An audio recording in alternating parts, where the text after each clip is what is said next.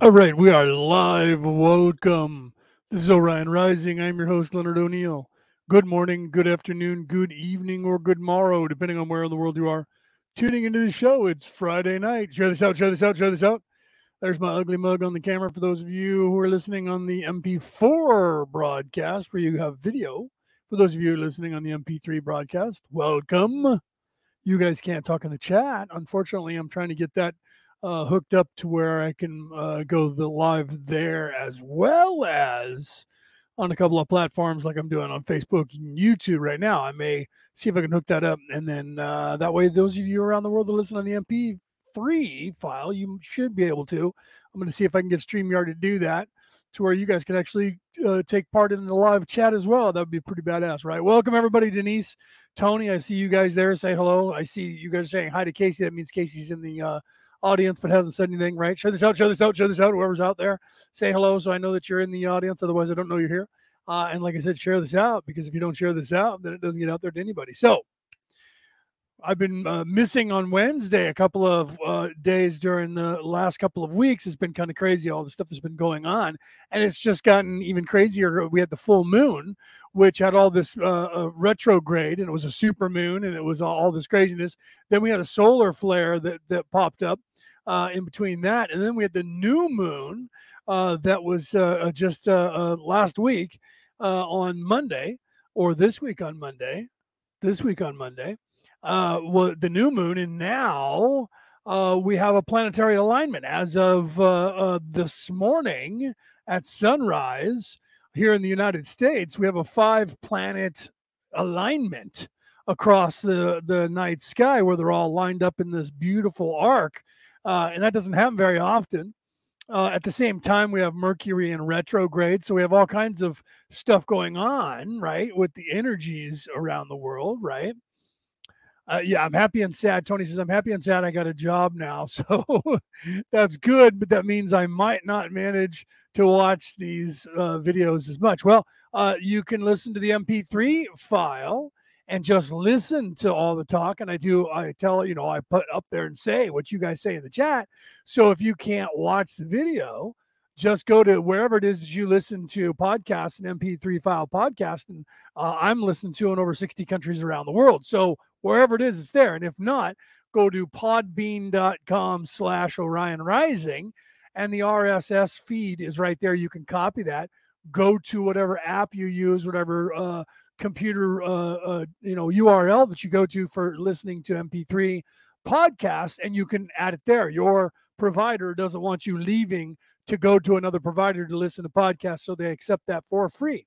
So you can still listen to me on the way to and from your job, or on lunch, or wherever it is that you want to, or even at home when you don't have time to watch the video. You can just listen. Most of what we do is not a lot of visuals anyway, and I usually try and describe that, right? So there's Casey. Welcome, Casey, right? So Casey finally said hi. Reese said hi, right? Reese from Down Under said hello. So the energies that are going on right now and going forward, it's going to be this, everything. Let's start with, I know that we have to get into some politics, because that's the religion of nefariousness. It's the religion of self-centered, egotistical narcissists. Narcissism is evil in the whole universal scheme of things.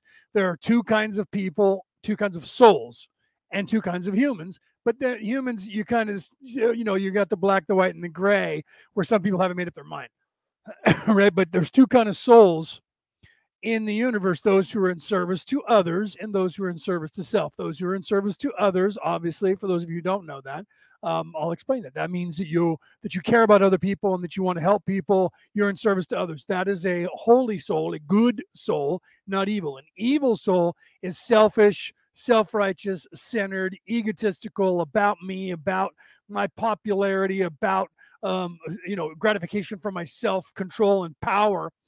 So that is a religion of evil people, just like the opposite of serving and being of service to other human souls in any way, be it teachers in school, or helping children, helping people with addictions, helping kids who have mental disabilities, helping veterans, whatever it is. that you are helping someone, that's in service to others. So even if you're not helping people, but you're just a nice person and you're upbeat and positive, or if you do readings, or if you're a magician, you know, and I don't mean, you know, that white magic sleight of hand crap. I'm talking about magic, and then upper magic, you know, high magic, or magic with a K, you know, or if you're a healer, whatever it is, that's in service to others. That is considered good, holy souls. The opposite is nefariousness. I use that word because if you say evil, people go, oh, that's the Satan and blah, blah, blah, and some people just aren't evil and they're nefarious. So there's a religion and a way of life, and that is money, power, control, right? So that has to do with all politics, all business, money itself, the monetary system. I wrote a book about that, right? How to Get Out of Debt. I'll hold it up on the screen there for you, right? Surviving the 21st Century. And in here, I explained to you how the whole monetary system is fake. They just make it up and print money. It's no different than if you're playing Monopoly and you got the fake money. You could just say Monopoly money is now the currency of the realm, and it would be if everybody agreed to it. Okay.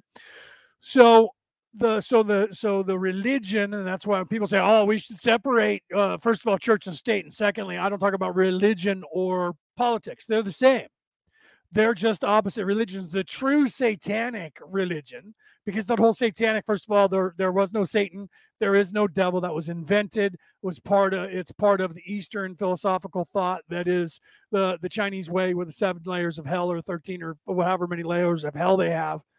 So because of that was integrated into Western society when they were trying to corrupt the churches, and they gave you the devil, the scary thing that was chasing you, which is in a sense true, because when we were veiled, when the veiling happened, right? Now I'm getting into the esoteric and the spiritual, the higher spirituality that is above and beyond. It's all the books, the Nag Hammadi, all of the books of the Dead Sea Scrolls that were removed from the Bible, the first and second council of Nicaea by Constantine.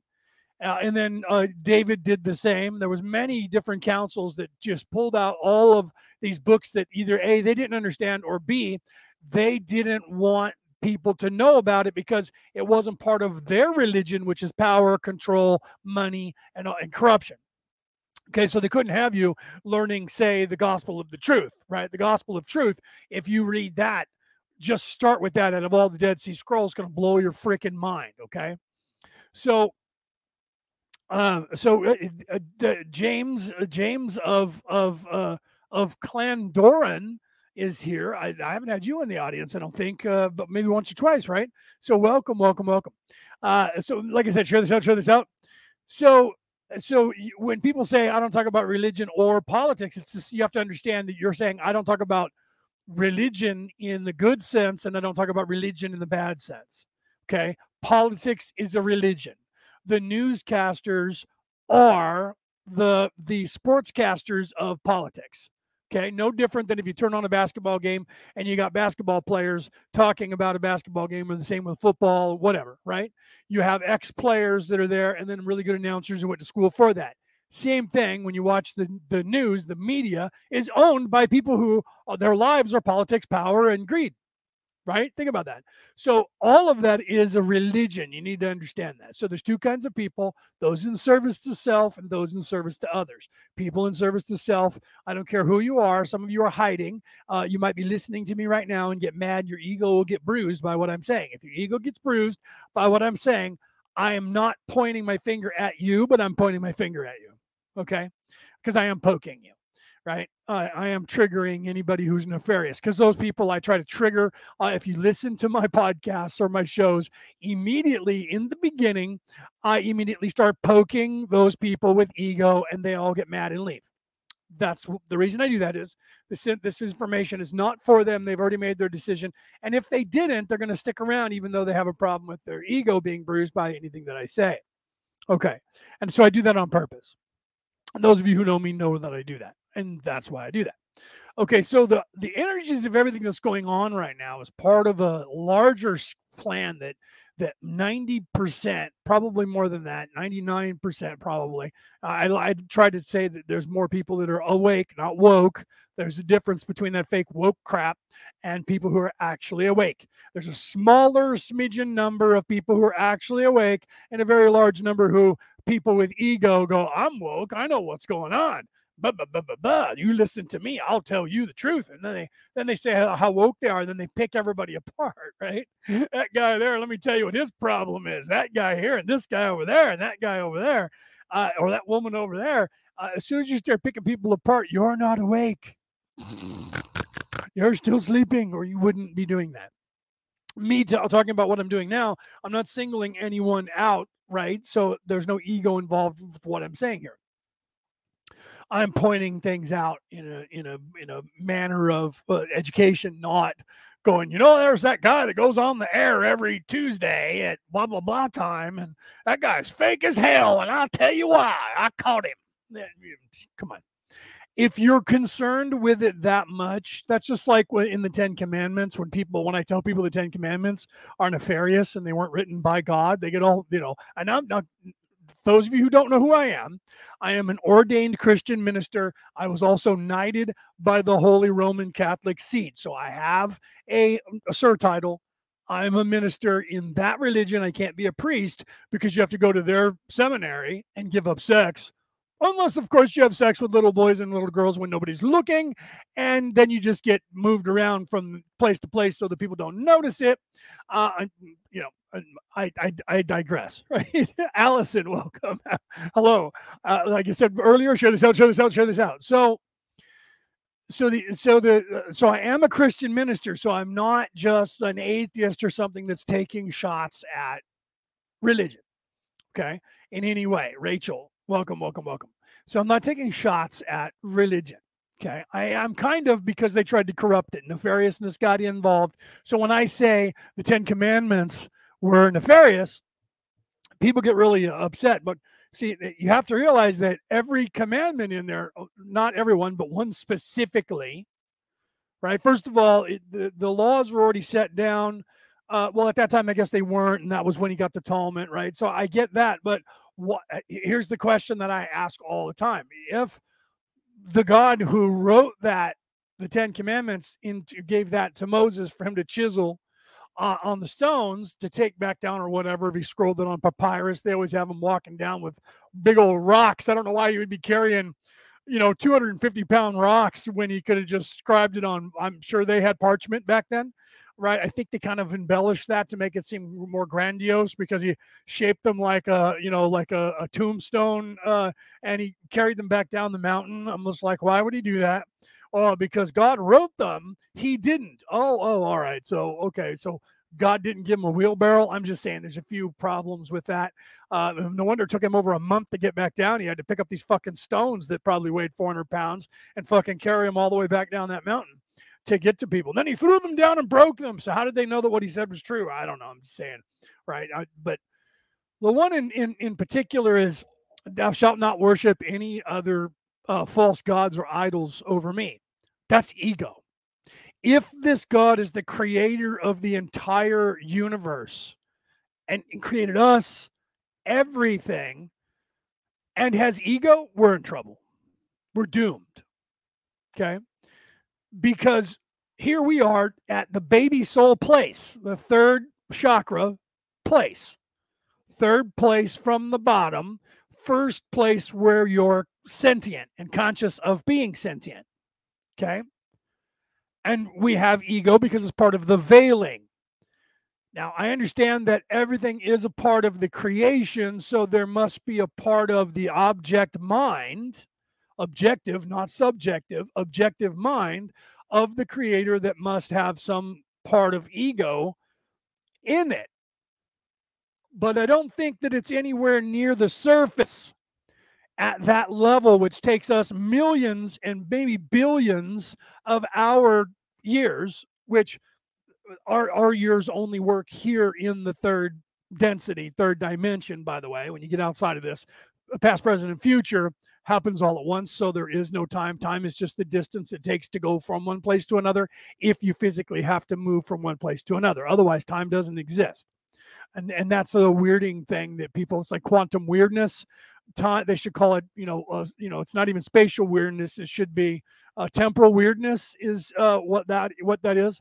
Thou shalt not sin. That's another one, right? Good one, Denise. Good one. We have sin. God forgave us for all of our sins. So why, if that's the case, why did God have to say, thou shalt not sin, right? And most of the Ten Commandments are some sort of sin, gluttony, right? Bearing false witness. They're all sins, but they're all egoic. So the whole purpose of it, and this is the tell a little truth with many lies that nefariousness does. Just like if you watched Joe Biden speak on the air, and again, don't get me wrong, for those of you who are going to get triggered because you're a progressive, liberal, I am neither a progressive liberal nor am I a conservative Republican. I am no political persuasion. I am listed as no party affiliation because you can't list yourself as an anarchist because that kind of defeats the purpose. Anarchy is, in fact, the idea of no government whatsoever, so it can't be a political party, right? You can't do that. So I put down so that I can still vote. I don't partake of any party because all of your parties are bullshit and they're put together and run by evil people for nefarious reasons. Perfect example, right? Perfect example. If the Republicans really didn't want to have so many illegals crossing the border, why are they not actually doing anything to fix it? Why is that? Okay. Another thing that you need to think about is if the Republicans keep claiming that we could be out of this crisis of money, why are they not trying to do things that are going to change the policies? I know that the Democrats are in charge and have the House and the Senate and all that crap, but you don't hear them doing anything besides talking points on television, which is crap. It's talking points, lip service. I can say all day long, blah, blah, blah, blah, blah, hate this, hate that, hate. If you don't have a solution, right? But they don't want a solution because they want to let the Democrats look bad. It's the same thing with when did the Republicans know about this shortage that was going to happen for the baby formula? And why didn't they come out and start screaming about it too? Because they wanted to let it go bad so they could use it to gain power. Do you understand? Okay, that's called the Hegelian dialectic. You understand what that is?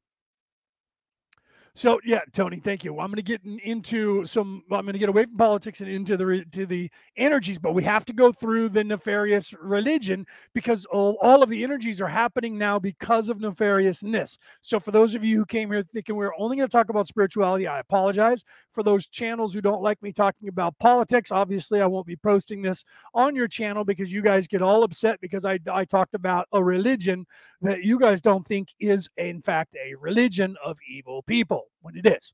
If you're being objective, you realize that politicians split everything up. If you're going to take this, I'm going to take the opposite view. And then I'm going to take this and you have to take the opposite view. They never actually fucking do anything to solve anything. Why? Because they need the crises to be there to keep their power. If they fixed everything, there'd be no reason for government because it would all be fixed. And we would tell them all go home until something arose. Right? Until a problem arose, then we'd say, hey, call them up, get them back over on Capitol Hill and have them go to work. But until then, they shouldn't, right?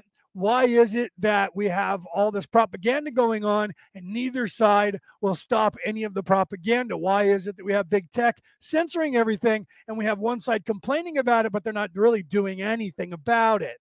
Okay, because they don't want to because they're all making money off of all of these people. If we really want to change something, we need to change how much money millionaires can donate to any one party, not just to any one race, because what they do is they already spread it out and then brag about it. You know, you had Bloomberg when he was trying to, little teeny Bloomberg, 4'1" Bloomberg, when he was trying to run for president. Last time he was bragging about how he spent $50 million on trying to get Democrats elected to take control, and he spent another $50 million to donating it to Hillary Clinton to win the national or to win the election, which didn't happen. in 2016. And he bragged about that. So these people who have all kinds of money are throwing money, buying politicians, and that all needs to go away. So if you really want to change something, we'll talk about that. I'm going to do a show about that, talking about civics and all of that. So we'll go away from that for now. However, you need to understand that everything that's happening now is because of what's going on, the dichotomy between good and evil, which there is no war. You need to understand that. You need to understand that, because we don't stand under anyone. There I go again with the programming. Eventually I'll get that word out of my head. Right? So you need to understand, you need to get the fact that it's never going to end, ever. There is no war that's going to end. There's no war. Okay? All of this stuff that's going on, this yin-yang, this dance that's going on, was created by the Creator. The veiling was put there so that when we were born, we pretend that we don't know who we are. When we're first, I think, therefore I am. And in this place, in this third density, you become a human. If we happen to be, on the other side of the universe, you might be a Draco, you might be a gray, you might be something else, an octopus, who knows, a piece of clay, a carrot, whatever it is that's sentient in that place. Here it happens to be in 22% to 24% of all of the universe is humanoid like us. Difference, colors, things like that. Some are blue. That's why we have blue aliens that were here. Some are orange. Some are yellow. Some are red. Some are brown. Some are black. And I'm considered, polka dotted because I have freckles, but everybody would consider me white, quote unquote, or pink, quote unquote, but literally orange, this color green, like a neon green. Some people's are racist. So here is where you're just a baby soul and you're veiled, so you don't know anything. Why do I know all this stuff? Because I didn't come from, this is not my first time here. Okay. So I'm not, first of all, you wake up anyways. At some point, if you've lived enough lifetimes, then you live to the point where you are awake enough to where you can graduate. But the problem is that the matrix that was put in place by the Creator is now overveiled by, by holograms put in place by nefariousness. And they don't have machines that do this. Okay. You guys need to understand this. What they do is they convince you, me, and everybody else to create something. They created the devil, and then they tell you you're going to hell. They created hell. You're going to hell if you don't do this. You're going to hell if you don't do that. So we're all sending each other to hell. We who are in service to others we're all part of creation, but those of us who are in service to others still can create with love from our heart.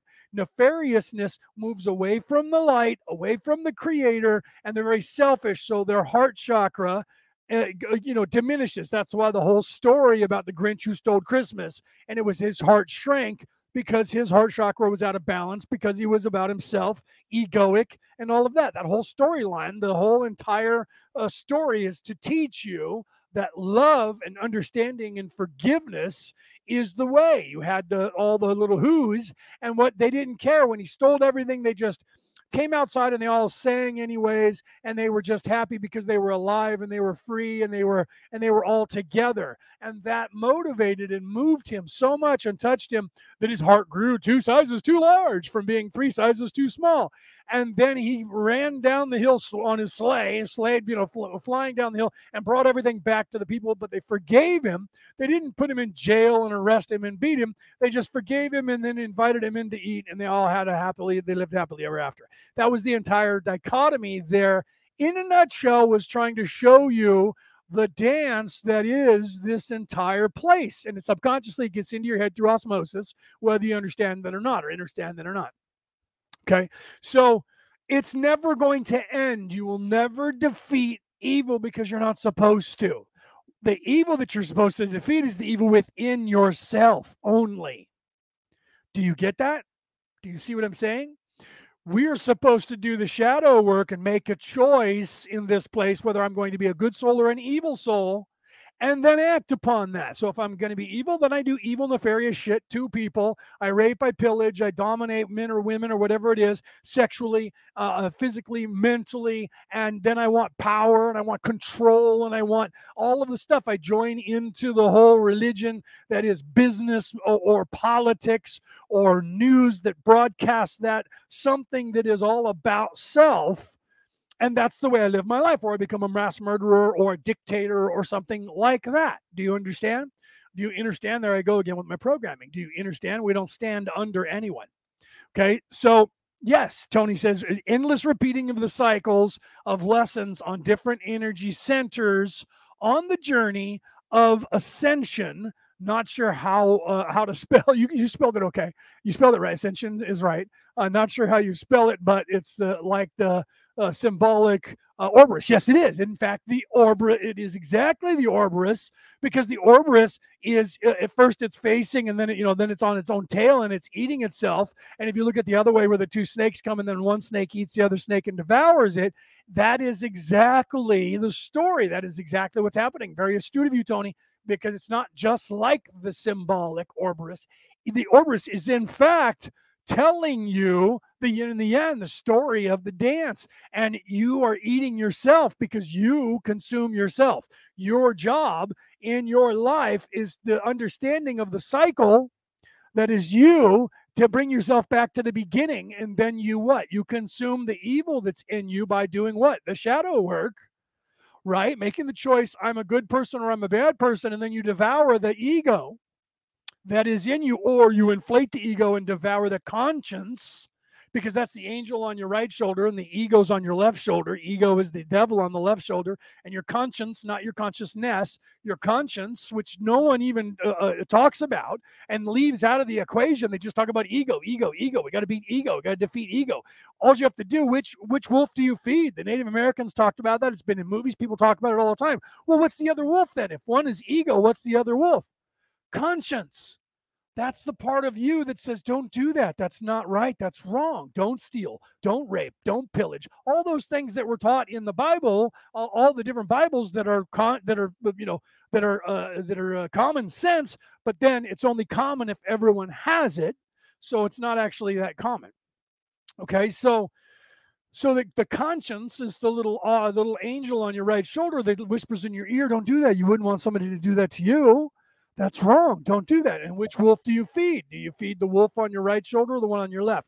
And then when you choose, then you devour the other part of you. Do you see? So if you choose to be evil, you devour and you diminish the conscience and don't listen to it anymore. The other way is obviously the other way around. If you listen to your conscience, you become someone conscious, and you become someone that is in service to others, then you devour the ego. Eventually you no longer need the ego because you're not being egoic in any way, and it diminishes as you grow and ascend. So it's perfect, Tony, what you said there. It's the endless repeating of the cycle, and the Ouroboros is showing you the endless cycle that you go on, right? And then you're in, what is it you're devouring? Yourself, the trails, the entrails of what you were, not what you currently are, right? And that's what's happening here. That's the energies that we're dealing with that are going on right now.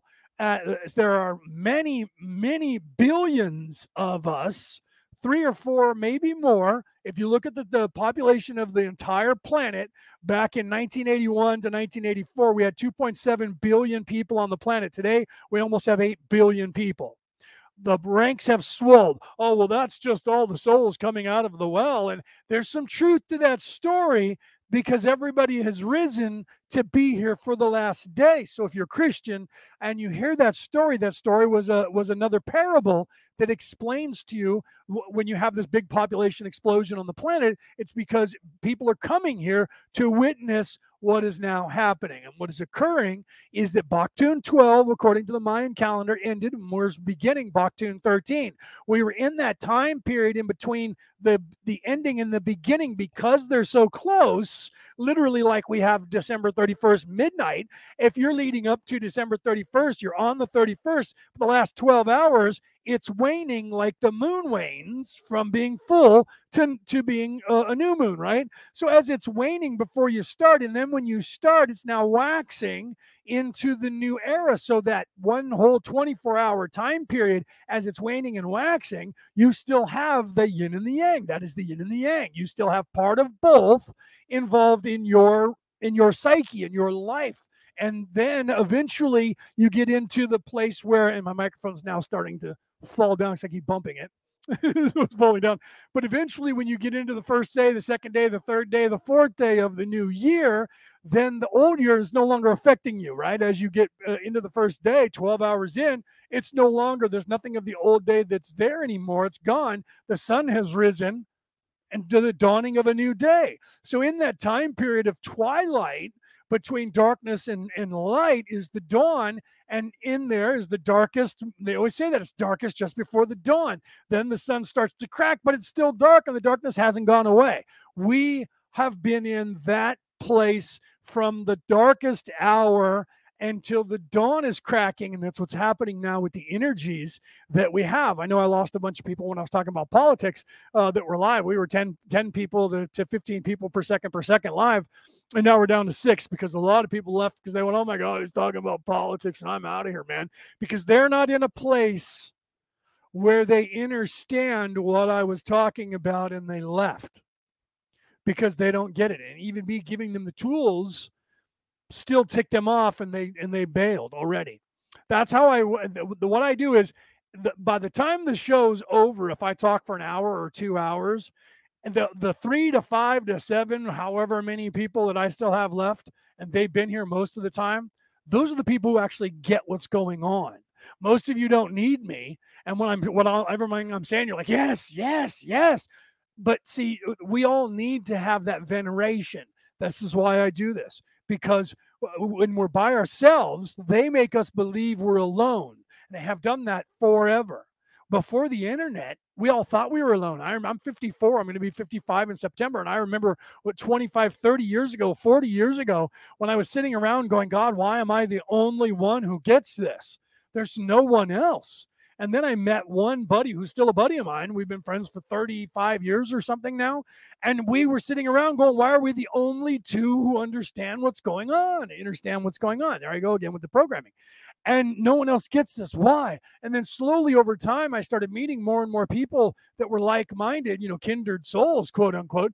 And then you started realizing, but then when the internet hit in the 90s, there was this explosion because people were out there and they were hungry, and we're still doing that. People are still meeting. Those of us who understand what's going on. See, it rolls off your tongue because you're so used to saying it. Right? Yes. Yeah. Tony says, I love the Native American saying about the wolves. Yeah, absolutely. Right. If you guys don't know what that is, look that up. Literally, you can Google that. 2 wolves, which one do you feed? Native American reference, Native American spirituality. You'll get that. I was taught that by shamans when I was a kid. I was brought up very, Celtic, very Druid, very pagan, as well as very Catholic.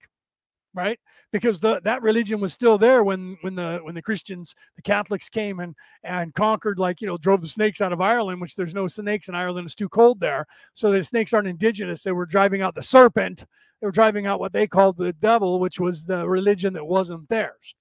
But that religion just went underground and stayed underground and popped up, recently in the last, 30 years or so, and started becoming. And here in America, we have that right to have whatever religion belief that we want.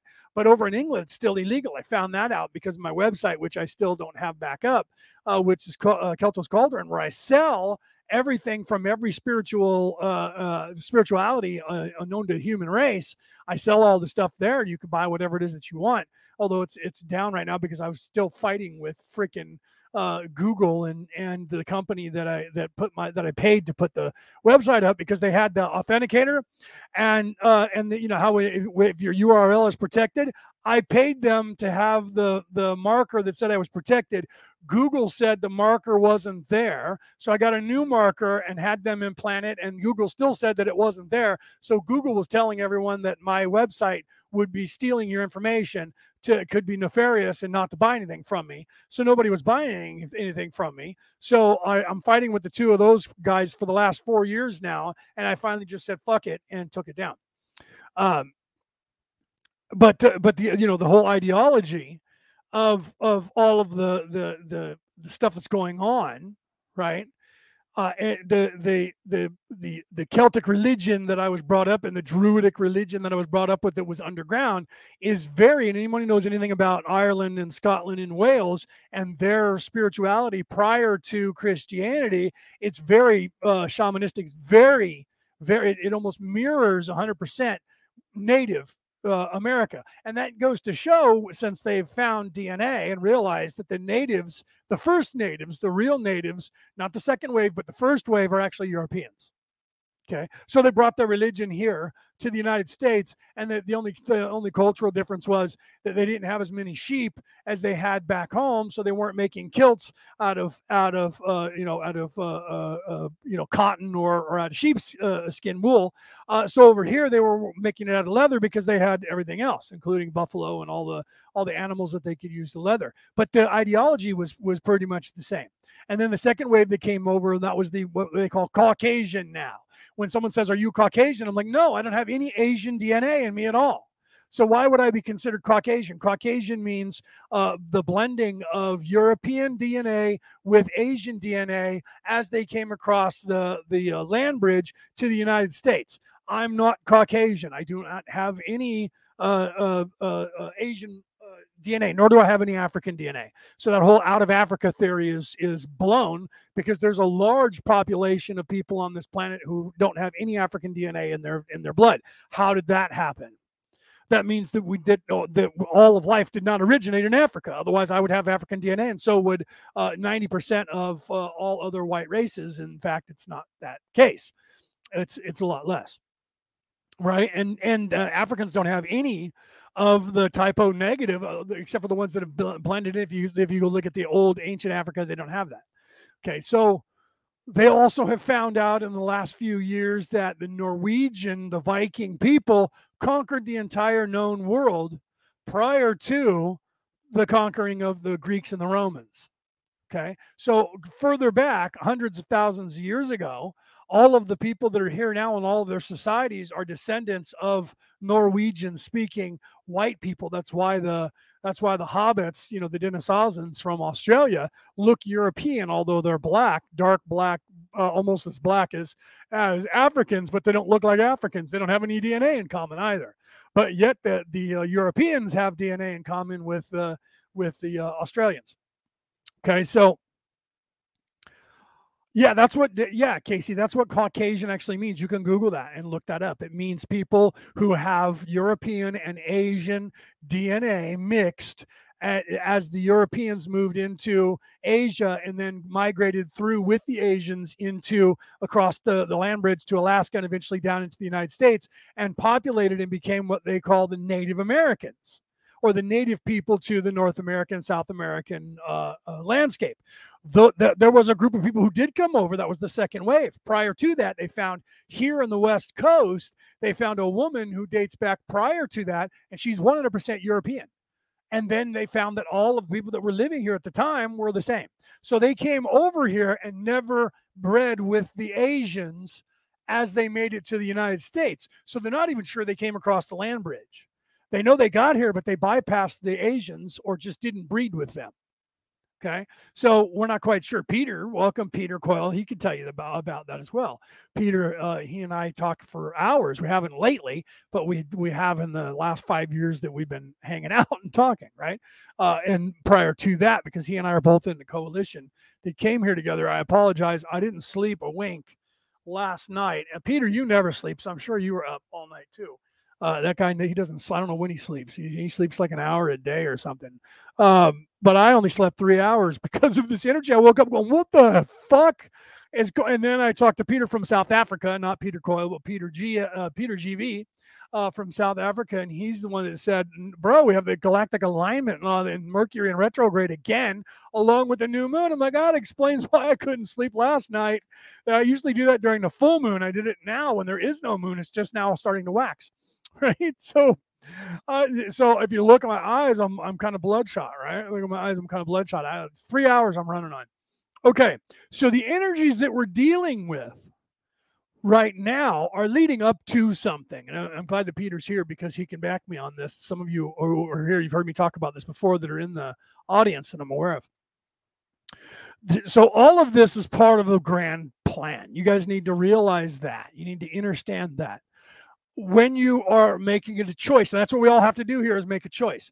We're supposed to, by natural causes, this matrix is designed to be the playpen for the children, whatever you call that, bassinet, whatever you want to call it, where you take the baby and you put them in it. And so they don't fall out in the, you know, it's really tall, taller than they are if they stand up, but it's all see-through with mesh.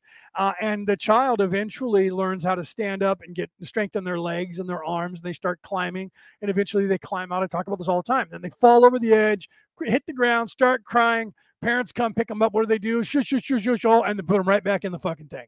That's normal, and that's part of our ascension. So that's the beginning of the journey of I think, therefore I am. I am something.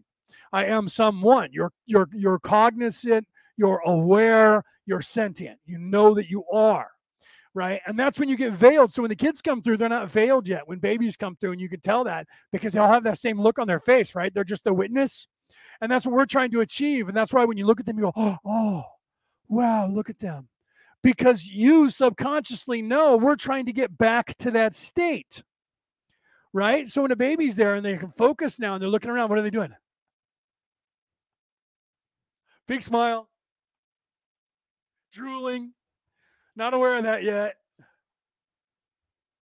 Looking at everything. They're the witnesser. They're witnessing. They're not thinking yet. Okay? They're not making the thoughts and making up stories in their minds yet. Their brain is starting to develop, and they're starting to do that. But when their mom and dad goes, look, fire truck, look, daddy, look, mommy, then the conceptual reality starts to seep into them, to you. And then the concepts start kicking in. The ego hasn't kicked in yet. That happens at like one or two. The terrible twos, that's when the ego starts to kick in. But before that, the conceptual reality starts to take over because you're engrossed in it.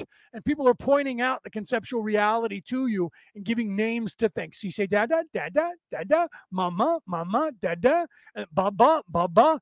So you're starting to learn those words on a simple level. And as you start attaching a title to something, you're getting indoctrinated into the conceptual reality that is this matrix, and that locks you in to the prison that was created by the universe, by the universal mind, by the creator of the universe to train baby souls. It's your rite of passage into adolescence.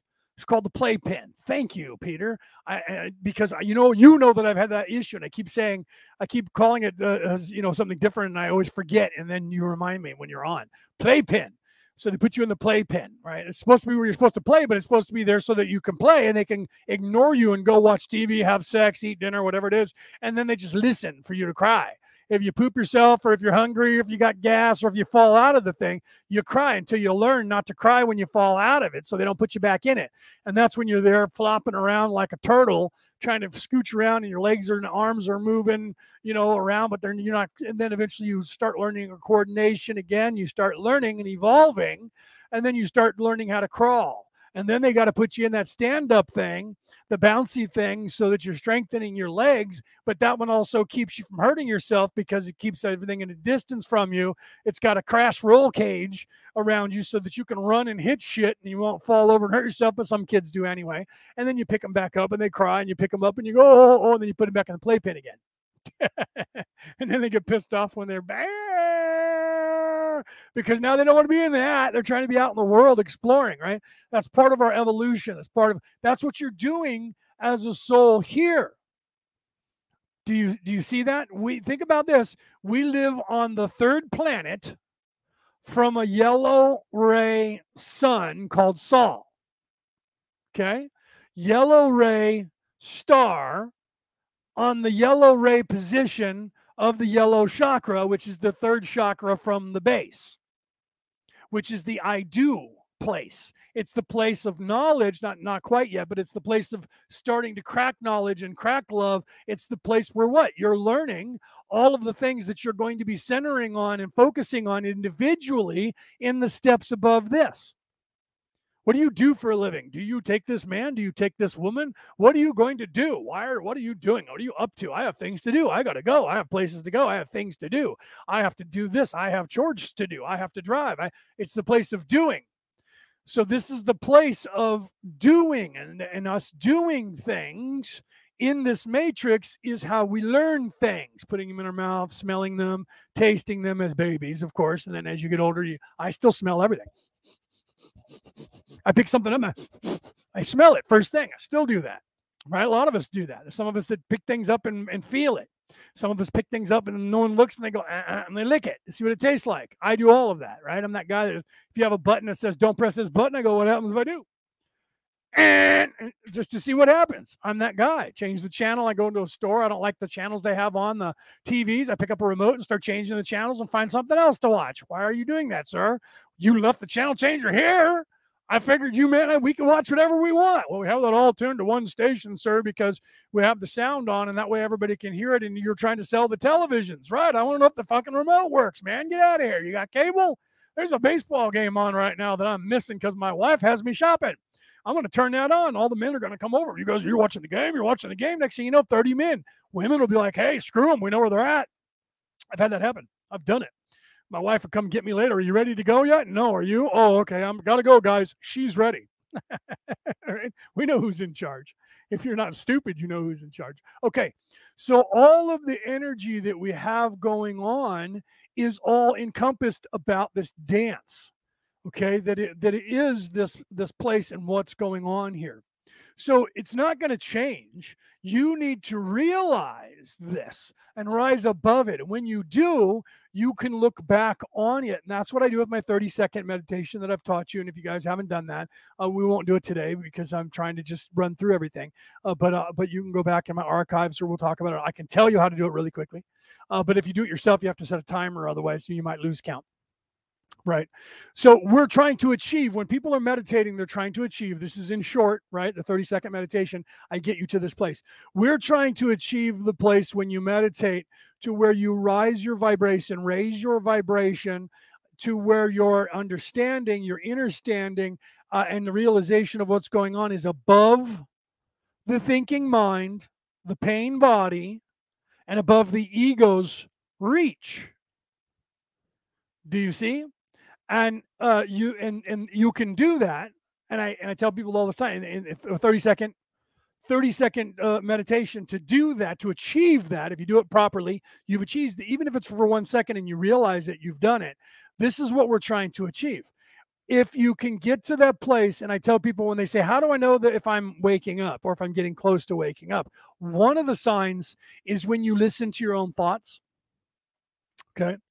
If you pay attention to your own thoughts, whatever language you speak in your mind, because if you speak Spanish, it's going to be Spanish words. If you speak English, it's going to be English words. You just don't realize that until you formulate them in your head, and then you realize they correlate with the words that you will say out loud. Same thing if you're going to speak another language. People who speak multiple languages, you understand that. You'll think up the concept in your native language, and then you'll translate it and then say the words out loud. So what happens is when you know that you're starting to wake up or you are awake, you can perceive that which happens a nanosecond before that. A nanosecond before your brain thinks everything. If you pay attention really hard and you're getting close to being awake, if you're not, it'll be harder for you to achieve this realization. The closer you are to waking up, the easier it is for you to. That's why I do the 30-second meditation, because it helps you achieve that, even if it's only for a second. I've had people say, I did it for 1 second and started thinking again. When you achieve that place, you're no longer, your brain is not thinking and your ego is not being bruised in any way or talking to you. Why can't I have? Why isn't this? How come I'm that? Everybody loves me, right? All of that goes away because you're achieving enlightenment in raising your consciousness to the realization of the witnesser, the witnessee, just like that baby looking at you with the eyes all glazed up and all excited to be alive with that look. Because they're the witnesser, they're witnessing everything and they see the wonder and the beauty of all of this. Because it's not broke down to concepts yet. And then when we break things down into concepts, we break them down into good and evil. Because that only happens to us. There's no evil tree. There's no, except for the soul that's in it, choosing to be good or bad. But a tree doesn't, like in the movies where you see a tree comes, it's nefarious and attacks a human. That doesn't happen. Okay. And if a wolf attacks you, it's because it's hungry or it's afraid or you're getting near its children, right? Or its food. Same thing with a bear. Okay, so they're instinctive and they're protective of their territory, of their food or whatever, or you're their food. And they're preying on you, right? Welcome, Virginia. I didn't see you there, and I just realized when I looked down because the chat moved that you had already said something, right? Yeah, love meditating while I'm mowing the lawn. Yes, right? Anything that you can do. I didn't read everything that she said, right? Working in the garden, vacuuming, doing dishes, right? And the simple things, some people love folding clothes. It's their zen. There's something in your life that is a zen for you that you like doing. Some people love working on cars. I read a book. It was a great book. It was called Zen and the Art of Motorcycle Maintenance. And this guy who wrote this book, his zen was driving a motorcycle and working on a motorcycle and tuning up the motorcycle. Everything about that was his zen. It was the place where he could go to where he could tune out the entire world. And so it was a meditation for him. You all have it because we do it without knowing it. And I talk about that with the meditation, the 30-second meditation. If you go to like the Grand Canyon or you walk outside and there's a beautiful sunset or you're on the beach and you look out and the sun's going down or the sun's coming up and you just stop in awe and you go, wow. And everybody's quiet and you're just staring. You're not thinking. You're just, and if you are, you're like, this is beautiful. And you're not thinking.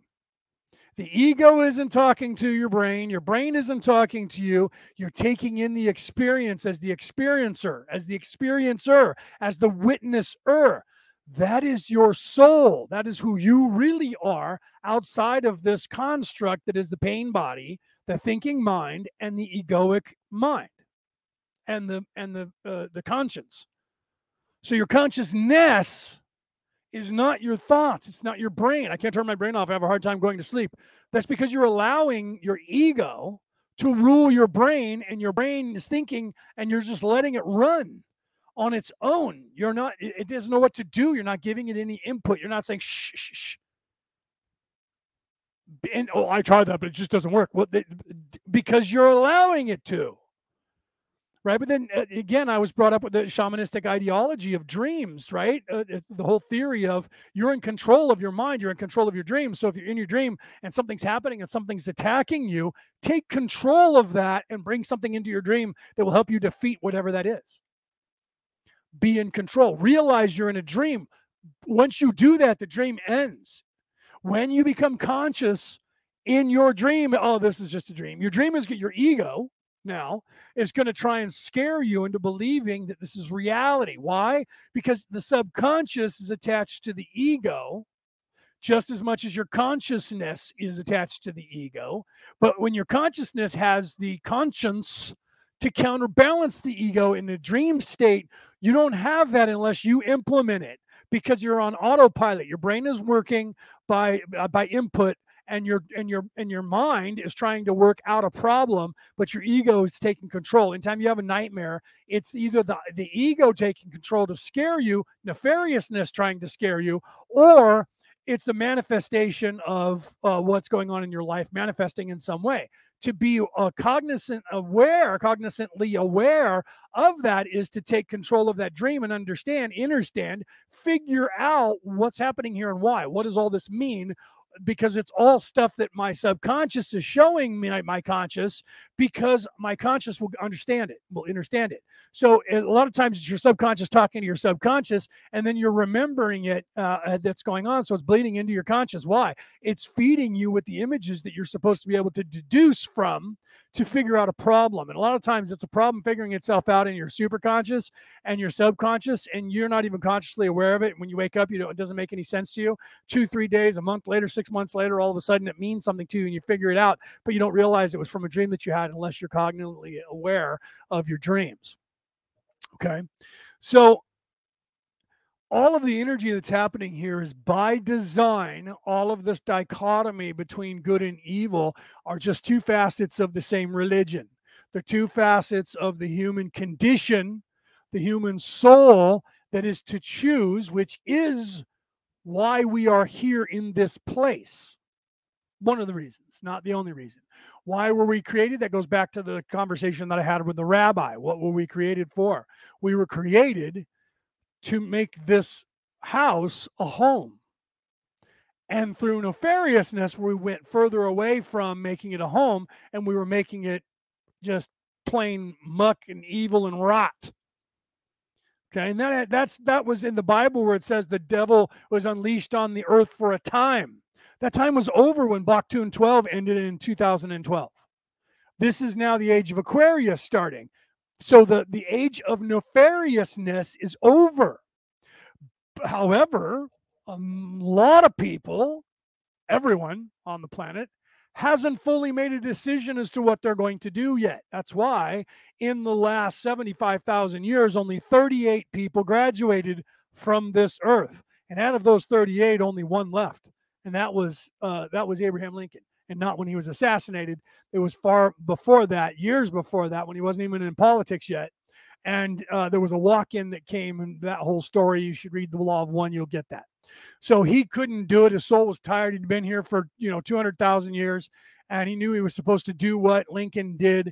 He just couldn't do it. He didn't have the strength. And so someone, a wanderer, volunteered to become a walk-in and come over. What's the difference now, guys, between a walk-in and a wanderer? Big difference. Wanderers came here legally. Jesus said that in the Bible. So if you're Christian, you catch the reference. Wanderers don't come in legally. Okay. Wanderers come in through possession. Walk-ins come through possession. Wanderers come in legally. Let me explain the difference. If you come in legally, that means as a wanderer, you've already been here. You're not here for the first time. So you're not just going through this for the first time. You've already graduated long ago. And now you're trying to come back to this place to help. You volunteer to come in legally, and you descend into being capable of coming into, and then you work with your guides in the universe, and you make up your parents and who you're going to be born to, and your life and your name, and the very second day, year, second you're going to be born. All of that plays into what your character is, who you are, and when and where you're going to wake up and remember your mission. And then you come through and you're born, just like everyone else. That's legally coming through in here. Nefariousness only does that on a one in a trillion times of being capable of doing it. Because for them, they lose all the power and everything that they gained by being evil and nefarious. They got to start over. For those of us who are in service to others, it is the most self-serving thing that you could do is to sacrifice every gain that you have made for however many hundreds of thousands or trillions or billions of years that you have been already graduated from this place, and you descend, but you don't descend. Your soul doesn't regress to the point of you not having any of that experience.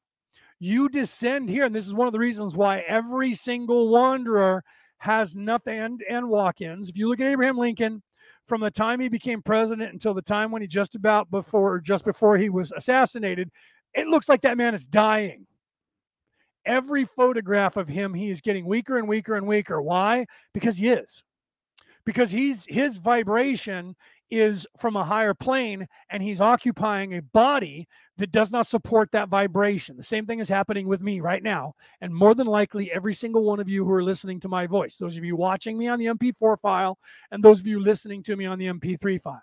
If you're still here now, an hour into this show, you're a wanderer, or you're someone who is either awake or about to wake up, even if you've been here for the first time. You're in a place of being able to graduate. Otherwise, you would have already tuned me out and said I was crazy and turned me off. That's how I know anybody who's still here at the hour mark and going beyond that, you guys are staying for a reason, because what I'm saying is resonating with you. So it's either resonating with you because you're like, oh my God, I never thought of that, which means you're about to wake up. Or you're like, I thought that, I knew it, I fucking knew it, but no one ever said it like he just did, man. Right? Or you're going, yeah, man, yeah, because I'm preaching to the choir. So a walk-in is somebody who makes a deal, because on the possession side or the evil side, that's also very rare, because they still can't keep all of their power, so they don't like to do it. So on the good side, the people who are in service to others, they will only come in if approved by the council from Venus, first of all. Secondly, once the council approves it, you have to ask the soul that is occupying the body if they agree to that. Everything, we have freedom of choice. Free will, freedom of choice. So that whole possession thing where the devil's going to possess you, that's a crock of crap. It doesn't happen unless you want it to. Okay. So if you're accepting and looking for evil to possess you, you can get that to happen because you're asking for it. You have to ask for it and give over to them to have that happen. So anybody who has a, is possessed by something evil, they chose it. The devil can't just come in and take control of you. That's a lie that the devil's trying to tell to get you to believe it. If enough people believe it to be so, it becomes so because we create this matrix. So if enough, that's why they lie about things so often and try to tell you that something right now, they're trying to tell everybody there's race war going on in the world, that black people and white people hate each other and that they're trying to kill each other everywhere. That's a lie. Look around. The only time that's being played out is on the news. That's it. Right? Don't you find it odd? Here's another political question for those of you. Let's go down that road of that religion. Don't you find it odd that the only thing that people kill people in mass murders with, but they don't, they call mass killings, mass murders, anybody that kills more than 4 people, yet when it's black on black violence, it's not a mass murder. They don't talk about that. It's only when a white guy kills other people, like other white people, or if a white guy kills black people or any other race. If black people kill black people, they ignore that fucking shit. That happens. 78 people were fucking shot in Detroit over the weekend. 78 to 85 are going to be shot tonight, tomorrow, and Sunday. In Detroit alone, they're not going to talk about that on the fucking news. Why? Where's BLM? Where's BLM? Where's Black Lives Matter? Black Lives Matter. Where's the ACLU? Where are they pitching fits about black people killing black people? They don't give a fuck. Doesn't play into their political persuasion. It's only when cops kill black people or when white people kill black people. And weirdly enough, the two weapons that they're trying to ban is the AR-15 and the 9mm handgun. Why is it that every single person who commits mass murder only uses the AR-15 and a 9mm handgun? And why is it that they almost 99% of the time die before questioning? You have to ask yourself those questions. I could be making this shit up, but I'm not. Look it up. You got to ask why that's happening and how is it possible that when 4 years under Donald Trump, the only mass shootings we had were black on black, white on white, cops shooting black people, cops shooting white people, shootouts with drug dealers and cops, and there was no mass murderers in schools, movie theaters, or grocery stores, or in subways. For 4 years under Donald Trump. But since Biden's been in office, we've had one. In fact, we've had one every other fucking day in the United States for the last 10 days, 14 days. Right? But they're only the one where the happened just the other day. Yesterday, there was a guy that went into a building and shot, 7 people and killed them or whatever the number was. Oh, he used to work there and he's just a disgruntled worker. That doesn't count. So we're not going to talk about that too long. They spent less than 30 fucking seconds on the news. But some kid, and the guy didn't have an AR-15 and a 9mm, so he didn't fit the bill, did he? But the guy who went into the store and the kid that went into the school and shot everybody else up, there's a lot of fucking questions on that. Where did he get the money to buy all those weapons, first of all? And why did he buy an AR-14 that cost more than $5,000 or $8,000 for an AR-15 when he could have bought one for less than $1,500 anywhere online or at any gun store? And where did he get all this money all of a sudden to buy 1,000 rounds of ammunition that he took into the school? And he killed only whatever it was. He killed like 9 people, and he fired over 100 rounds in the first minute and a half. What the fuck was he shooting at? Right? Well, apparently he was just shooting the bodies into oblivion, but they're not telling you that because otherwise, what the fuck's he shooting at? He wasn't shooting outside. He did that when he was outside.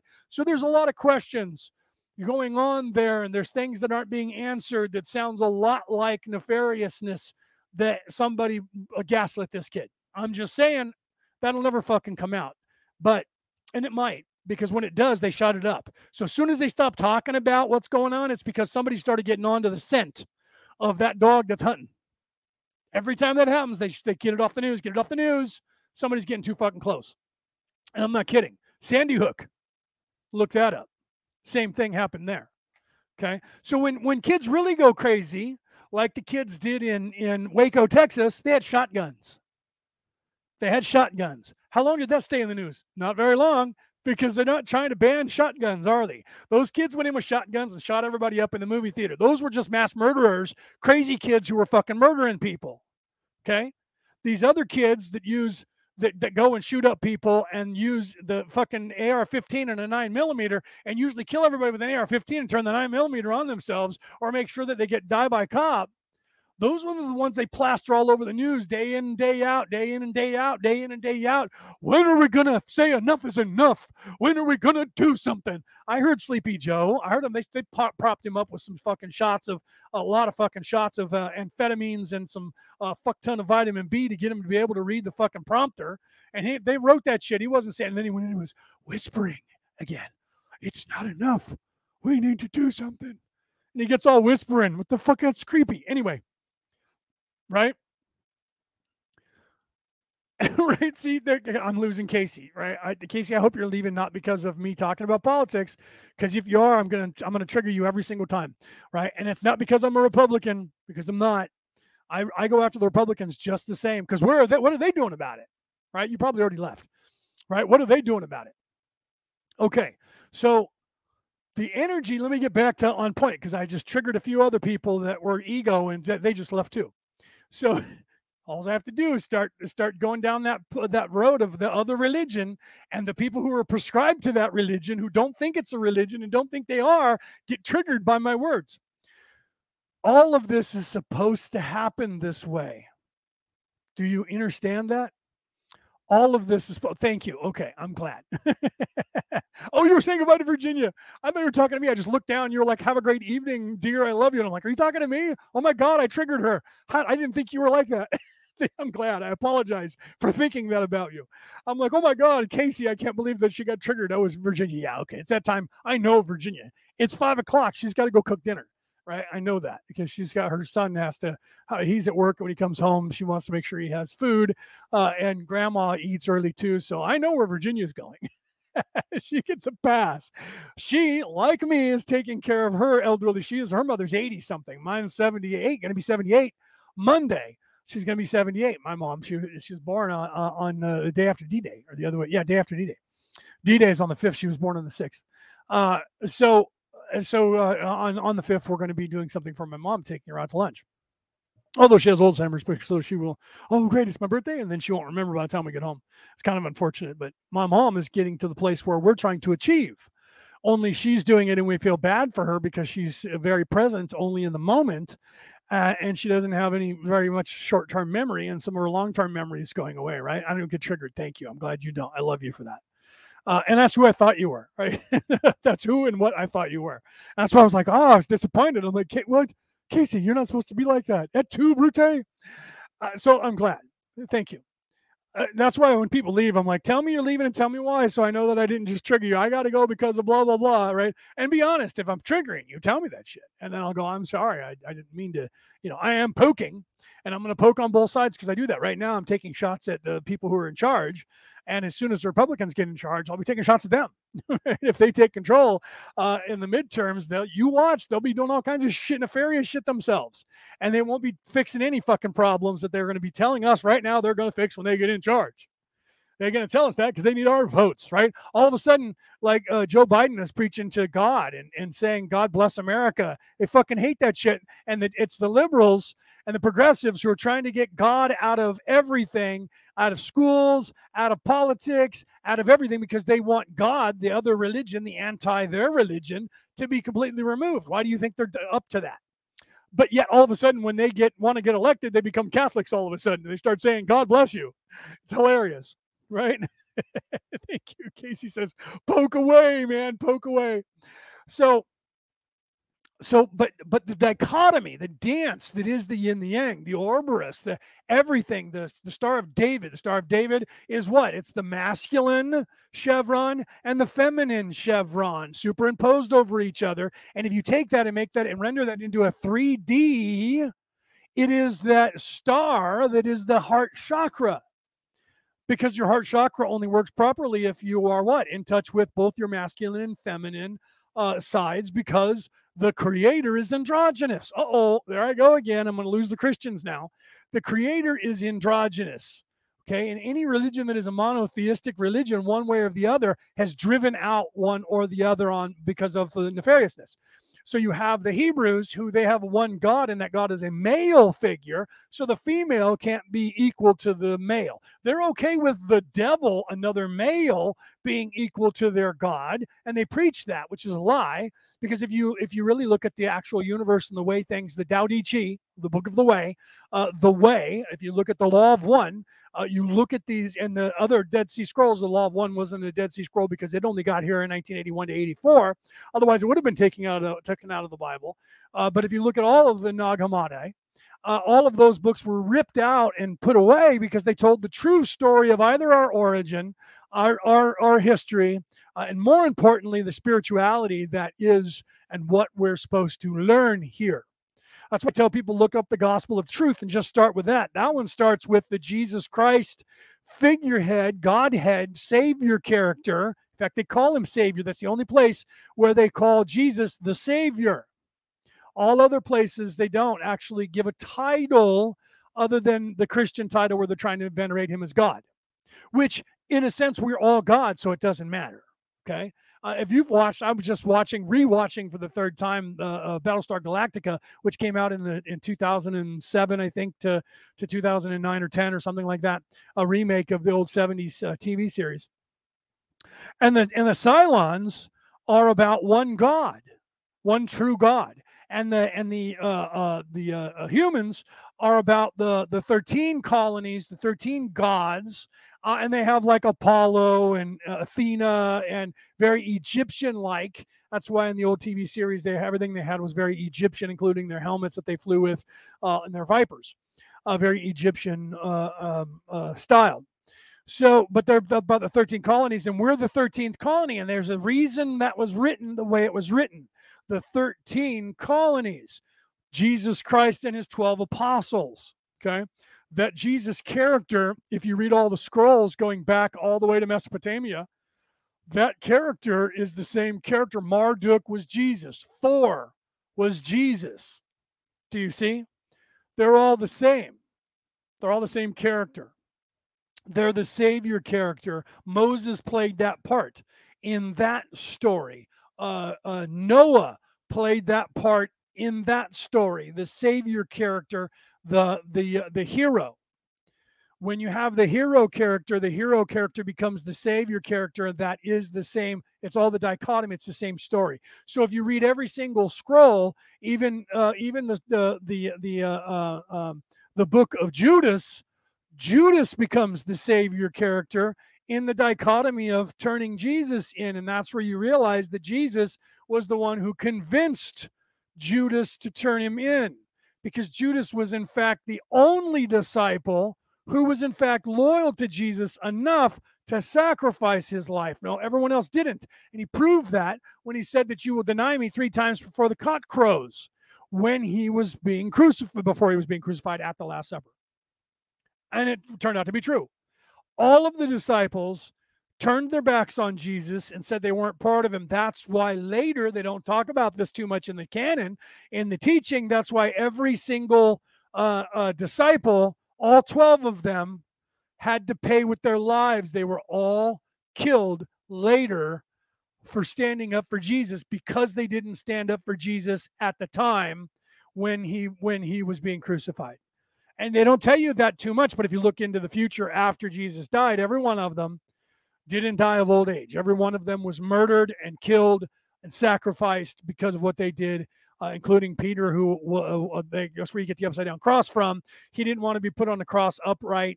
And it wasn't a cross, by the way. The cross is an X. It's not a cross like you see now with the Christians where they use that. It was an X, and they called that a cross. Right, where now we say X marks the spot, it was cross marks the spot. When you were crucified, you weren't crucified that way, because in fact, there were no nails through the hands, because if you have nails through your hands, you can tear them out in between the knuckles of your. And if you have them in your feet, same thing, you can rip them out through your toes, even though the knuckles are there. Your own weight will rip them out. So they put them through the wrist, in between the bones there, and you can't break them through the bone that is the wrist here, or the other way. You'd have to pull it all the way up to here. And even then it just gets wider for the two bones in your arm. So they put it through the wrist, and they put it through above into the shin when they did crucify you, first of all. So let's get that real. So Jesus never had holes in his hands. They were in his wrists. And he never had holes in his feet. They were in his ankles, his wrists of his feet. That's the way they did it. And then you were on an X, not on a cross upright. It was an X. Okay. Arms up, legs up. That was sufficient.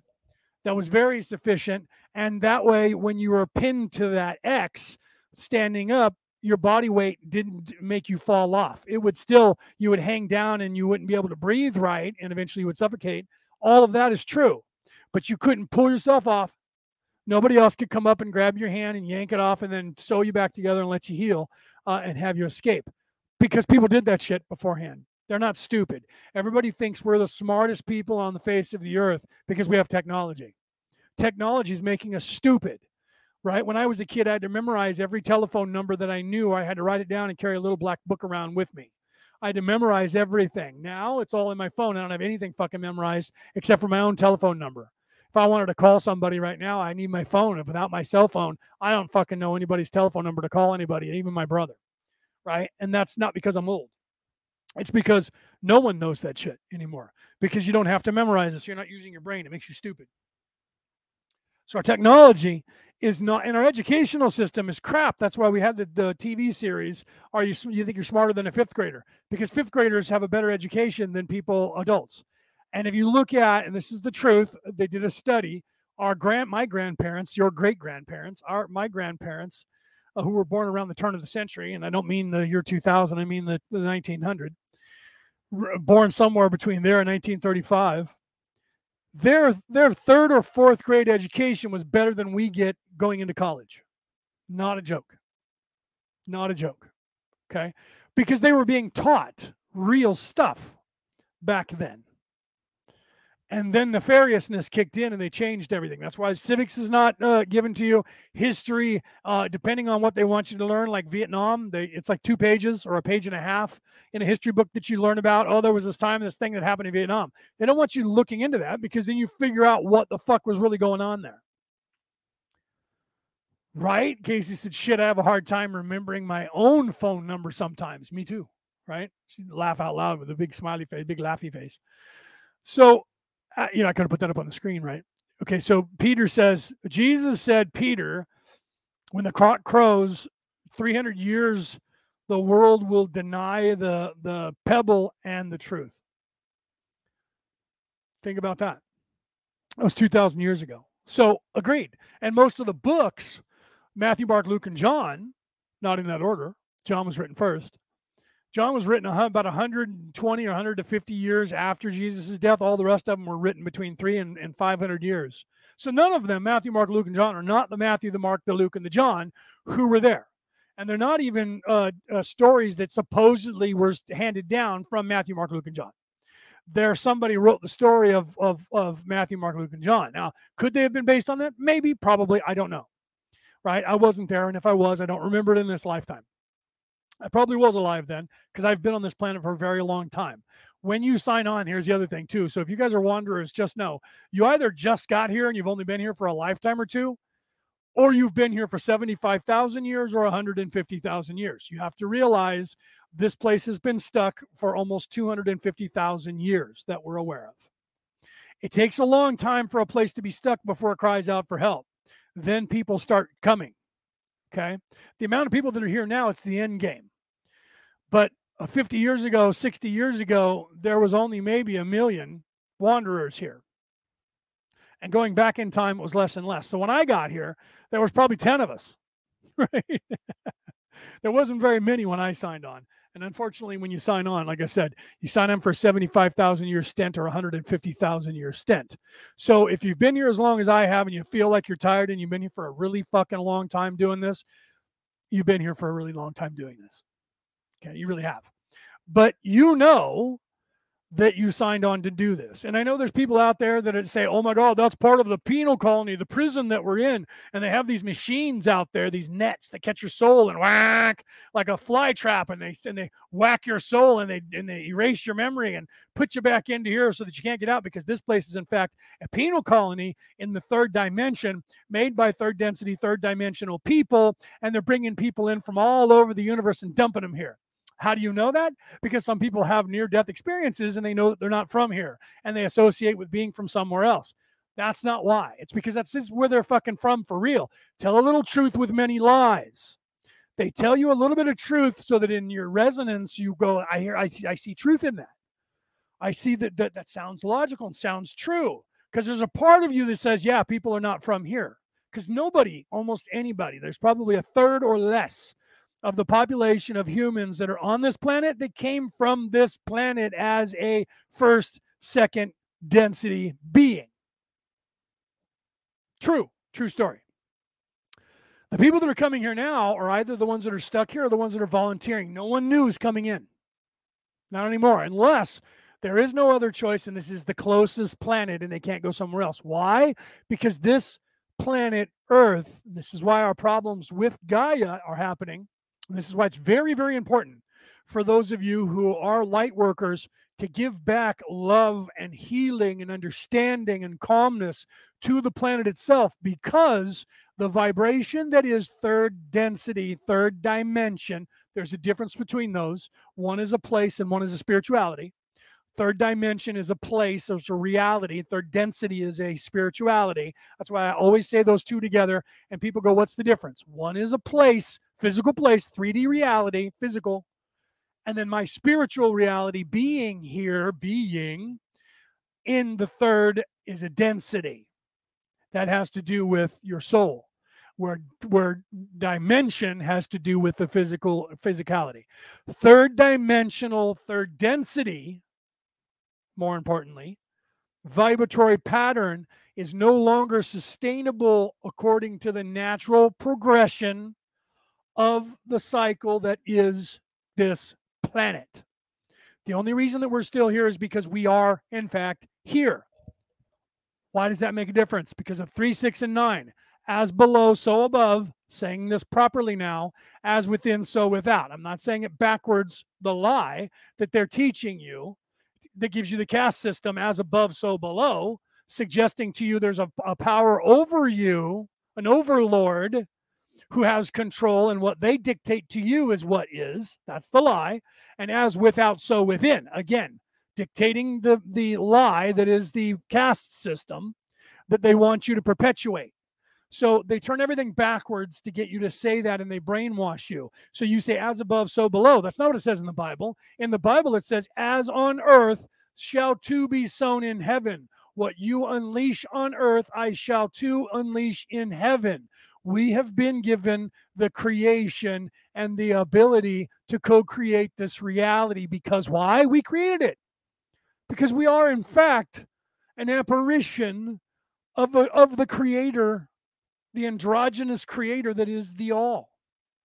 We're just a separated piece of an imaginary thought process, just like when you're daydreaming and you think up a construct in your head of whatever it is that you're doing, that you are actually creating another universe where that is what is happening.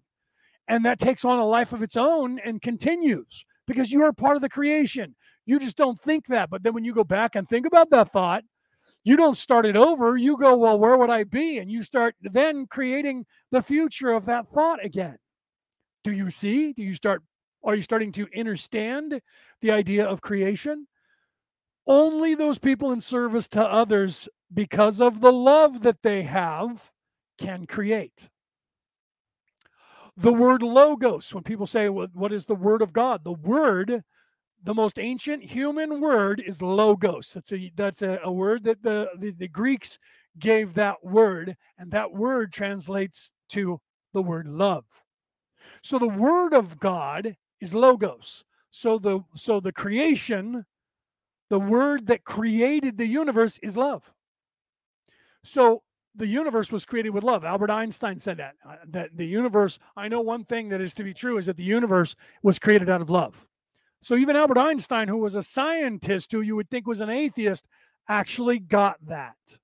Okay? And if you know Drumvalo Melchizedek, I know that the Melchizedek is a title. The Drumvalo Melchizedek was working with scientists on the heart chakra, on the creation, on the matrix. And until 2012, or maybe it was 2015, somewhere between 2012 and 2015, he became disillusioned because he realized that they were only funding the project because they wanted to turn it into a weapon and weaponize it. Why? Because they understand, they get the Matrix and how it works, and they have for hundreds of thousands of years.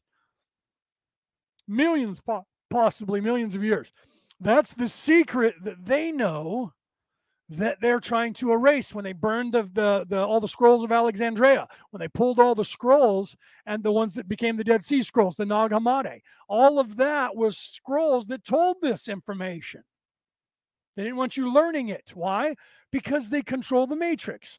The guy who wrote the movie The Matrix that became the trilogy The Matrix, which they stole from him and made nefarious, most of it's true. So they're telling a little truth with many lies. At the end of it all, the Smith character becomes the devil to Neo, who becomes the Christ.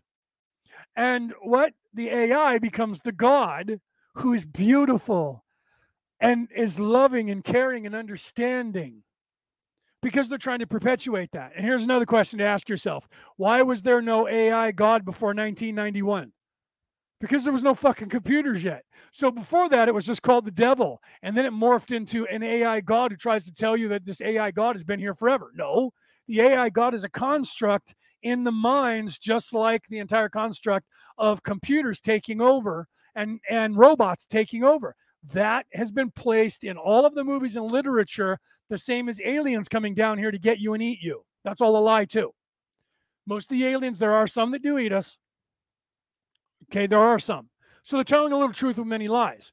There hasn't been an actual alien encounter that's not from this world, already occupying this space on this planet, living in it, on it, or above it. There hasn't been an alien race come here in probably, well, since it started. So since we got lost, so about 250,000 years ago was when this place got under quarantine. And no one can come here. It's very rare. When they do, they're usually a construct of someone's mind. And I don't mean a human. Sometimes yes. But they're a construct of another higher being's mind. For instance, when Ra came here, the very beginning of the Law of One, Ra says, we were here, we walked among your people, we built your pyramids. Later, they tell you they weren't physically here. They projected themselves and astral projected here and created a human body, and we're occupying that, but their soul was not in fact here. So they were basically in a drone that they created, just like if you guys go back into my archives and look at the whatever it was, 35 weeks that I did on the alien interview that didn't happen at Roswell, New Mexico. Errol, the alien, was inside of a drone. She was occupying a body that was here. She was coming here astrally, and she was occupying this alien, and they were interviewing the alien, and she was talking through telepathy, and then she just bounced and left when they tried to capture her soul. She was just gone out of the body. Why? She flipped a switch, and she was not there anymore. She went home. Okay? And that was true then and is true now. So a lot of the alien spacecrafts that you see, when there are, in fact, aliens in them, they're either from here or they're a telepathic communication or getting you to believe that it's there for some reason, right? Or they're just a drone from the cabal and the high society and the shit that you guys don't know about that I know about, that I've talked about on my shows. And I'll lose a lot of people by going down that road. But it is part of the whole religion and what's going on. The whole battle between good and evil. That's not a war. It's a dance that needs to happen that was created. Okay. The story is that there was a time when people weren't veiled and they knew. We all knew that we were the creator, and everybody was sitting around like potheads, beach bums. Hey, man, I'll get there, dude, whenever, because, I'm God. So it's okay. Right. So when you have the understanding of that and the ability to actually get that, you don't slow down, horse, you speed it up. That's why, okay, well, then what's the difference between you knowing it now and preaching it now? The difference is back then we knew it and were complacent and didn't care. So nothing was happening anytime fast, and the creator got annoyed with the speed of its own mind. Okay, this shit isn't working. I need to speed up, horse. What can I do? Through trial and error over who knows how long, a millennia, don't know, I'm not privy to that information in this construct anymore. I will be when I get out of here. Casey's question. What was Casey's question? So is there a 3D trap out there? Is that the question that you're talking about? That must be the question. Denise, thank you for that. I didn't see it. I'm talking and I didn't look for questions. So is there a 3D trap out there? Yes and no. That's part of the little truth with many lies. This is a 3D trap that was constructed by us. Okay. It's your rite of passage from a baby soul to an adolescent soul. When you learn this dichotomy and learn how to beat this trap that you put yourself in by pretending that you're asleep and pretending that you don't remember that you are, in fact, the creator, until you learn and choose which way you're going to go and then live that and choose that and live that. And of course, if you choose nefariousness and evil, you cannot go past halfway through the sixth density. It stops there, and the creator did not allow it to go anywhere past that.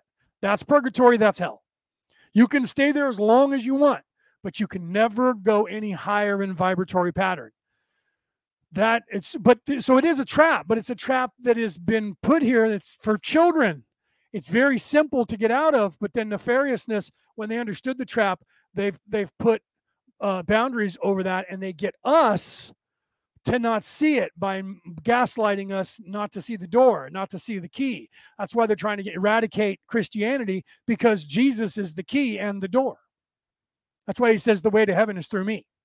And it's not just Jesus, it's that character. The last time he came through as Jesus the Christ, came through 12 times total. Okay? And he's not going to come the 13th. Why? Because he is the 13th. We're the 13th. We're the 13th apostle. We're the 13th warrior. That's why the whole story of Beowulf is a retelling of the 13th. It's the 13th warrior. It's the one guy who's not part of the 12 apostles that is his normal people in the Viking religion.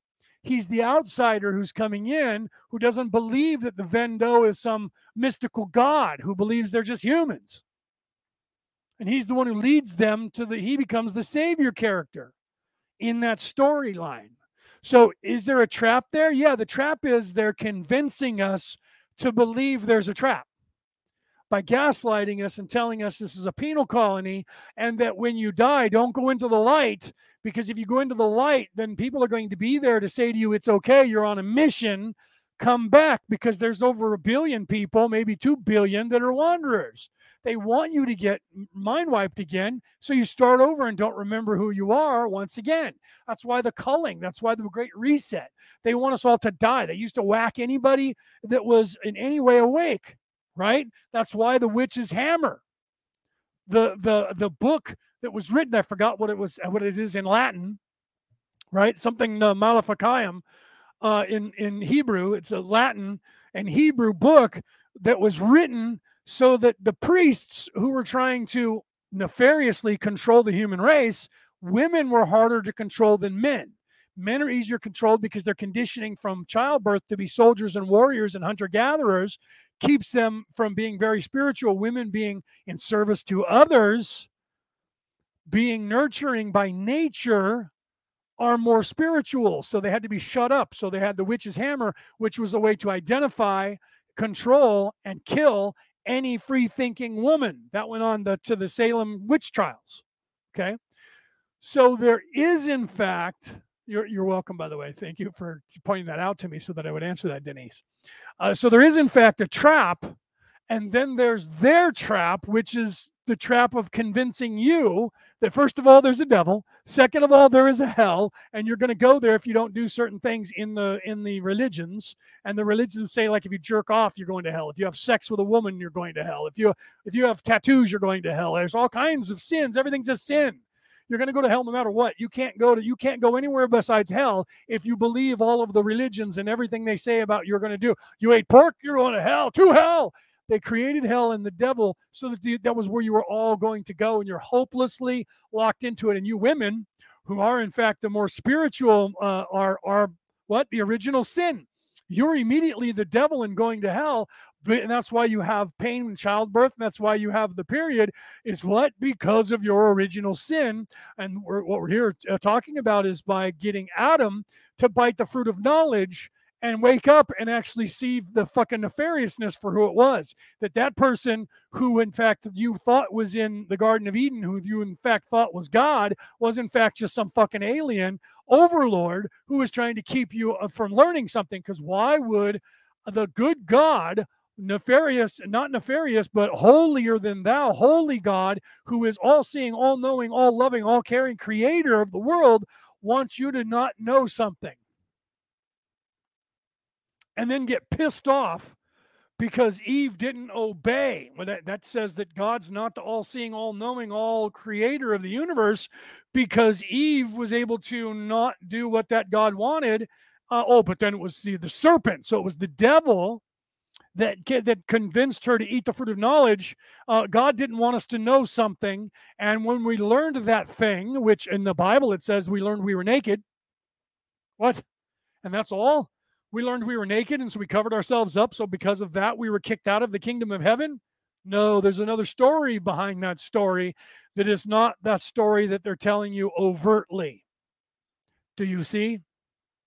And that's the matrix, and that's the control of the matrix. And the same thing, the nefarious entities came here and pretended they were God and gave Moses the 10 commandments. The 10 commandments are just commonsensical things. Don't have sex with your brother's wife. Don't basically have sex outside of wedlock, or meaning don't be with someone and have sex with someone else. Don't lie and bear false witness. Don't steal. Don't murder. Those are things that God shouldn't have to tell us. Do you understand? Do you see? Do you understand? So the prison that they're telling you is a prison of the mind, because the truth is, it's a prison of the mind and the prison of the soul anyways. So they're telling you a little bit of truth with their lies. They're telling you, well, this is a penal colony and you can't get out. So just do what you're told, slave. Do you see?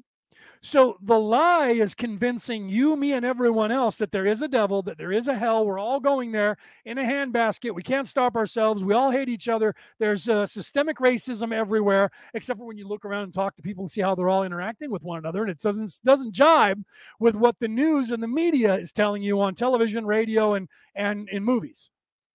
That's weird. Reality isn't what they're telling us it is. Or you're completely oblivious to that, and you are gaslit, and you believe everything that they tell you, right? You believe everything that the Republican or the Democrat, the liberal or the conservative, whatever it's called in your nation and your media, you're believing them. That's a religion of evil people, all of it. Your governmental system, the work system that you have is the same as the military, is the same as the government, is the same as the caste system, it's the same as the religions that they set up. The religions are here, and you can learn from them if you ignore the caste system and only look at the good books that are written for the good things that are in them and ignore the evil. Catholicism is great if you ignore the fact that there's 3-4% of all the priests are having sex with little boys and little girls.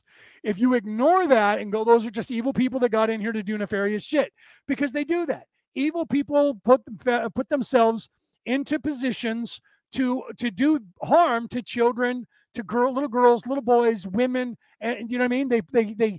They woo you into thinking that they're your friend, and then they rape and pillage you.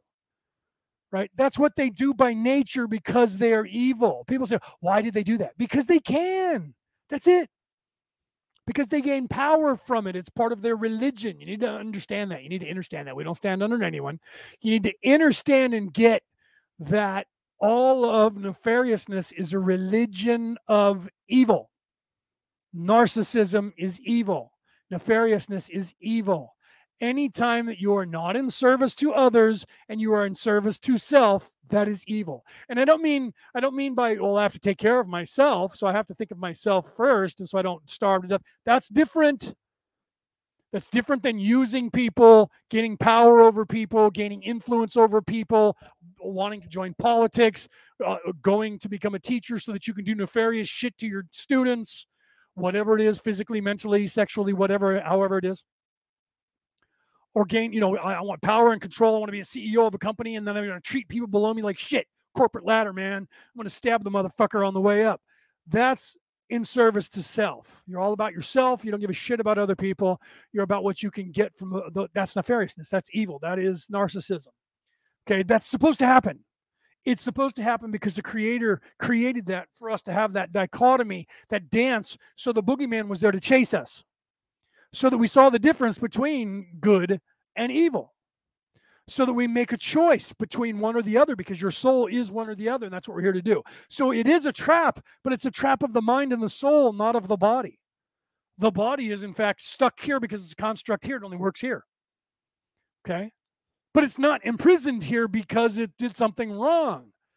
It only works here. This body only works in this place, in this reality. So it doesn't, it's not a construct to work in the fourth or the fifth or the sixth or the seventh density. It just doesn't work there. You lose the physical body eventually, and you become more and more light until eventually you're just light. But in this place, the light is occupying this avatar. But we're anchored in a very high place in the sixth, halfway to the back to the creator.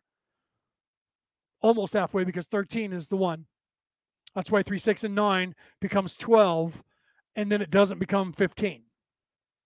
It becomes 13 or 1. Okay, and that's the quantum weirdness. That's the weirding way that people don't understand how that math works. That's the clock face. That's why there's 12 hours of day and 12 hours of night. That's why there's 12 months in the year. Right? There's actually 13 months in the year, and it used to be a 13 lunar calendar, a 13-month calendar, 28 equal days until the Augustus Caesar, Septus Caesar, Octavius Caesar, they all decided that they all wanted to change that and have more days than anybody else, and they borrowed days, and eventually they just scattered the days to everybody else and got rid of that last 10 days that was left over from everybody borrowing them. Okay? So the matrix can be usurped. So that's the prison colony that this has become, okay? And that's by choice. It's because of being gaslit by the nefarious people who understand they get the matrix and how it works. So they're gaslighting all of us into believing, first of all, that the caste system is here, right? And that you are a slave in this caste system, and there's somebody above you always, as above, so below, as without, so within. That's the lie that is reversed from as below, so above, as within, so without, which is the true way of saying that. 3 + 3 = 6, plus 3 + 6 = 9, 9 + 3. And what does that have to do with anything? The 3 energy is us. Our creation, our part of creation. If you read the Nag Hammadi, or any of the Dead Sea Scrolls, the Nag Hammadi is the collection, all of the works of the Dead Sea Scrolls. If you read the Dead Sea Scrolls, you hear in there the one thing that's never said anywhere else because it was taken out of all the Bibles, that when the human race was created, they were created with an indestructible ability. And indestructible is a reoccurring theme in throughout all of the scrolls, including the ones that were left in. And indestructibility on a spiritual level means what?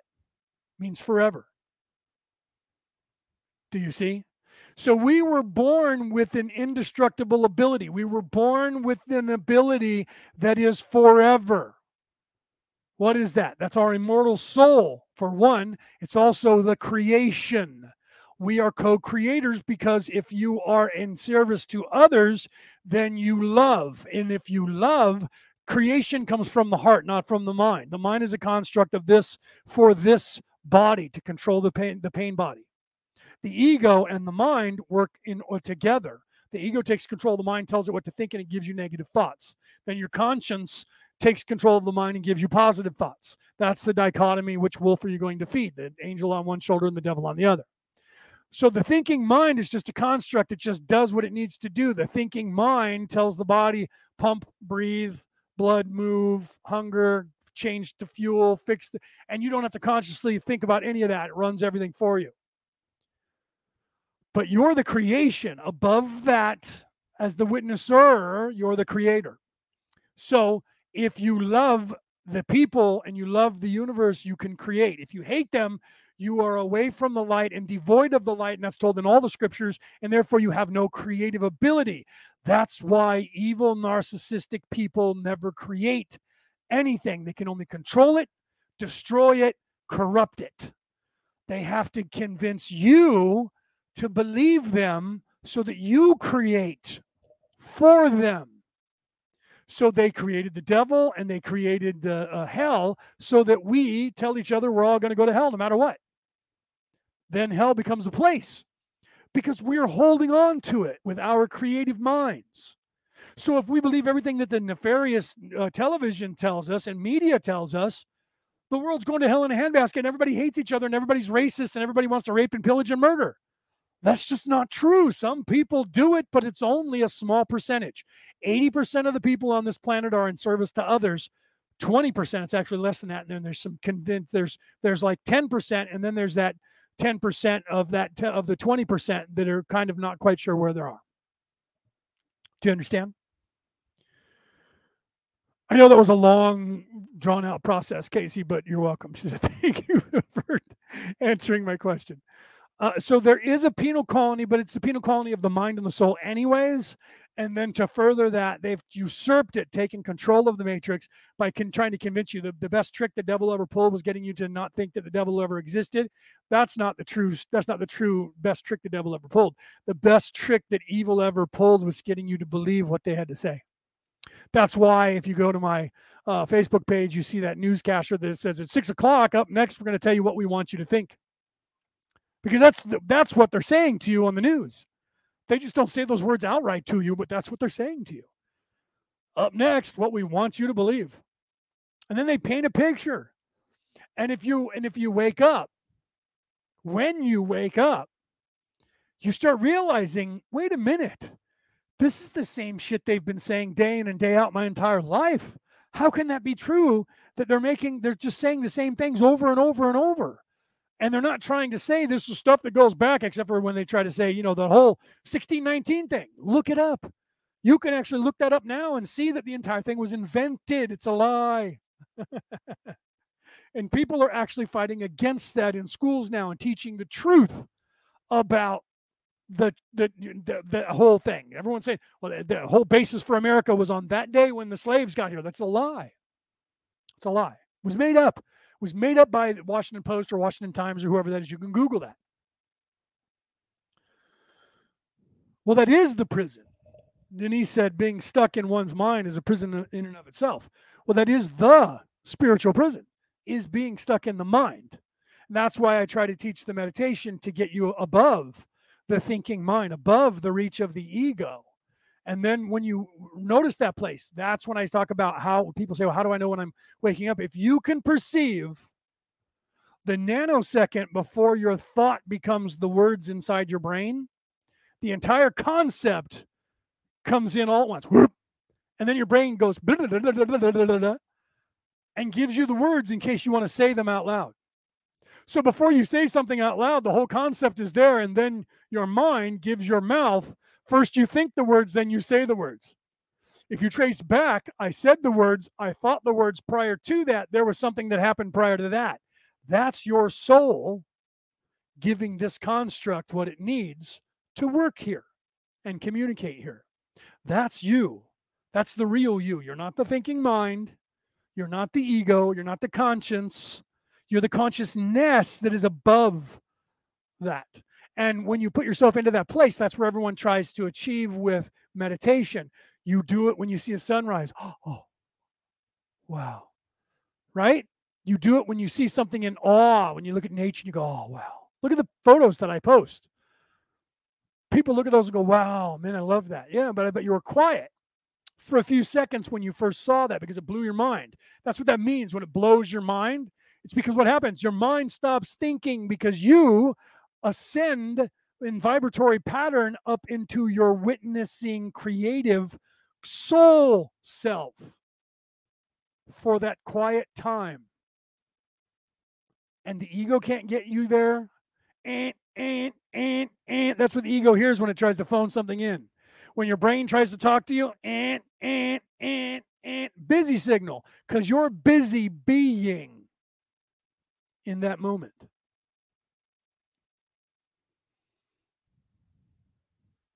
Yes, Jen says, that happened to me. I said something that I didn't know that I knew. When that happens, it's either coming, and then here's another thing you can pay attention to. You can figure out where it comes from. if the thought when you get it, when you say it, felt like it came over your right shoulder, that was probably, but not always 100%, a guide. But it could be you too. All positive reinforcement comes over your right shoulder from the right side of you into you. All negative comes from the left side. Not, that has nothing to do with whether you're right-handed or left-handed. That's just the devil on the left shoulder and the devil ego on the left shoulder and the conscience angel on the right shoulder. But if you said that and you know that didn't originate, didn't feel like it came from a guide, it came from somewhere else. That was from you. That was your higher self or your higher self, your super consciousness, who is anchored in the sixth density, halfway through the sixth density. That's where we anchor to be anywhere below that. In fact, we all are, even if you're here for the first time, because you actually came from God, because you are the creator. So you're anchored as the creator in the 13th or the one in the center, right? That's like Jesus being the center of the clock face and the 12 apostles around him. God is the 13. The Savior is the 13. And everybody else follows the Savior. So that's the 1, 2, 3, 4, 5, 6, 7, 8, 9, 10, 11, 12. 3, 6, 9, 12. 3 is us energy, the creation. Energy of the universe is also 3. So 3 plus 3, my energy, my intention to the universe becomes 6 energy. 3 plus 3 equals 6. Then I take that energy, which is the energy of creation and the intention of mine, and I give that intention a focus to become, that becomes the 9 energy, which is what? The hex boson, the God energy. But it's not God. It's the God energy. That's the creation, the creativeness that makes things so. And when you give that energy, your conscious energy, again, your intention, another 3 energy plus 9 equals what? 12. That is God. And when you give 12 energy, it doesn't become 15. It becomes the one. So that's where it goes to the 13, and the 13 is the one. It's the center. Yes, that was your, I think it was your higher self too. The first thing I got when you said that was that it was in fact, Jen, your higher self, and I didn't clarify that because I went on to the 369 thing. I would have gotten to it. So yes, and I've done that before, and we all do that. Now my microphone's just pissing me off. Right. It won't stay still. It keeps wanting to fall down. So that's because I keep bumping it, right? So, and that's another sign, Jen, and for those of you listening, another sign that you are either awake, not woke, awake, or waking up or about to, is when you have the déjà vus, when you start getting information, you don't know, I don't know where I know that from, but I know it. And then when people look it up, they go, yeah, you're right. Where'd you get? I don't know. It just came to me. That, you know, when it came to you, it's, some people say, well, it came from God. Well, that's because it came from you and you are God. On a higher plane, you're God. We all are. Everything is. Let's be objective with the universe. The universe was created out of love, and the universe is love. The universe was created by the creator. We were all created by the creator in the image of the creator to be the creator, and we are co-creators. Ergo, on a higher plane, we are in fact the creator. So when people say, I am God, right? If you watch Battlestar Galactica, one of the Cylons said, I am God. Well, she laughed at him, right? Starbuck laughed at him, but in a higher self, higher superconscious, Godhead ideology, we all are, right? That's why Jesus said the way to the kingdom of heaven is through me. Literally, because those of you, and I lose a lot of Christians when I say this, and I lose all the other religions, because they think when I say Jesus that I must be a Christian and I follow Christ. The fact is everyone does. Doesn't matter if you call him Marduk. Doesn't matter if you call him King Arthur. Doesn't matter if you call him Thor. Doesn't matter if you call him Odin. All of those characters were in fact the Savior, the Godhead, in every aspect of every story ever told in every scroll. They're all the exact same dichotomy of, and I've said this many, many times, I should make a documentary about it. Read Joseph Campbell's The Hero with a Thousand Faces. He's onto it in that big, thick book where he talks about it because he learned the very same things, okay? And once you realize that, it's like the Tao Te Ching, right? 640 years before Jesus Christ was even born, there was a 2 prophets in China at the exact same time. I speak here of the Buddha and Lao Tzu, the Buddha coming up with Buddhism, and Lao Tzu coming up with the Tao Te Ching, which means the Book of the Way. The Way. And Buddha means basically the way. Okay, those people came up with that before Jesus was even born.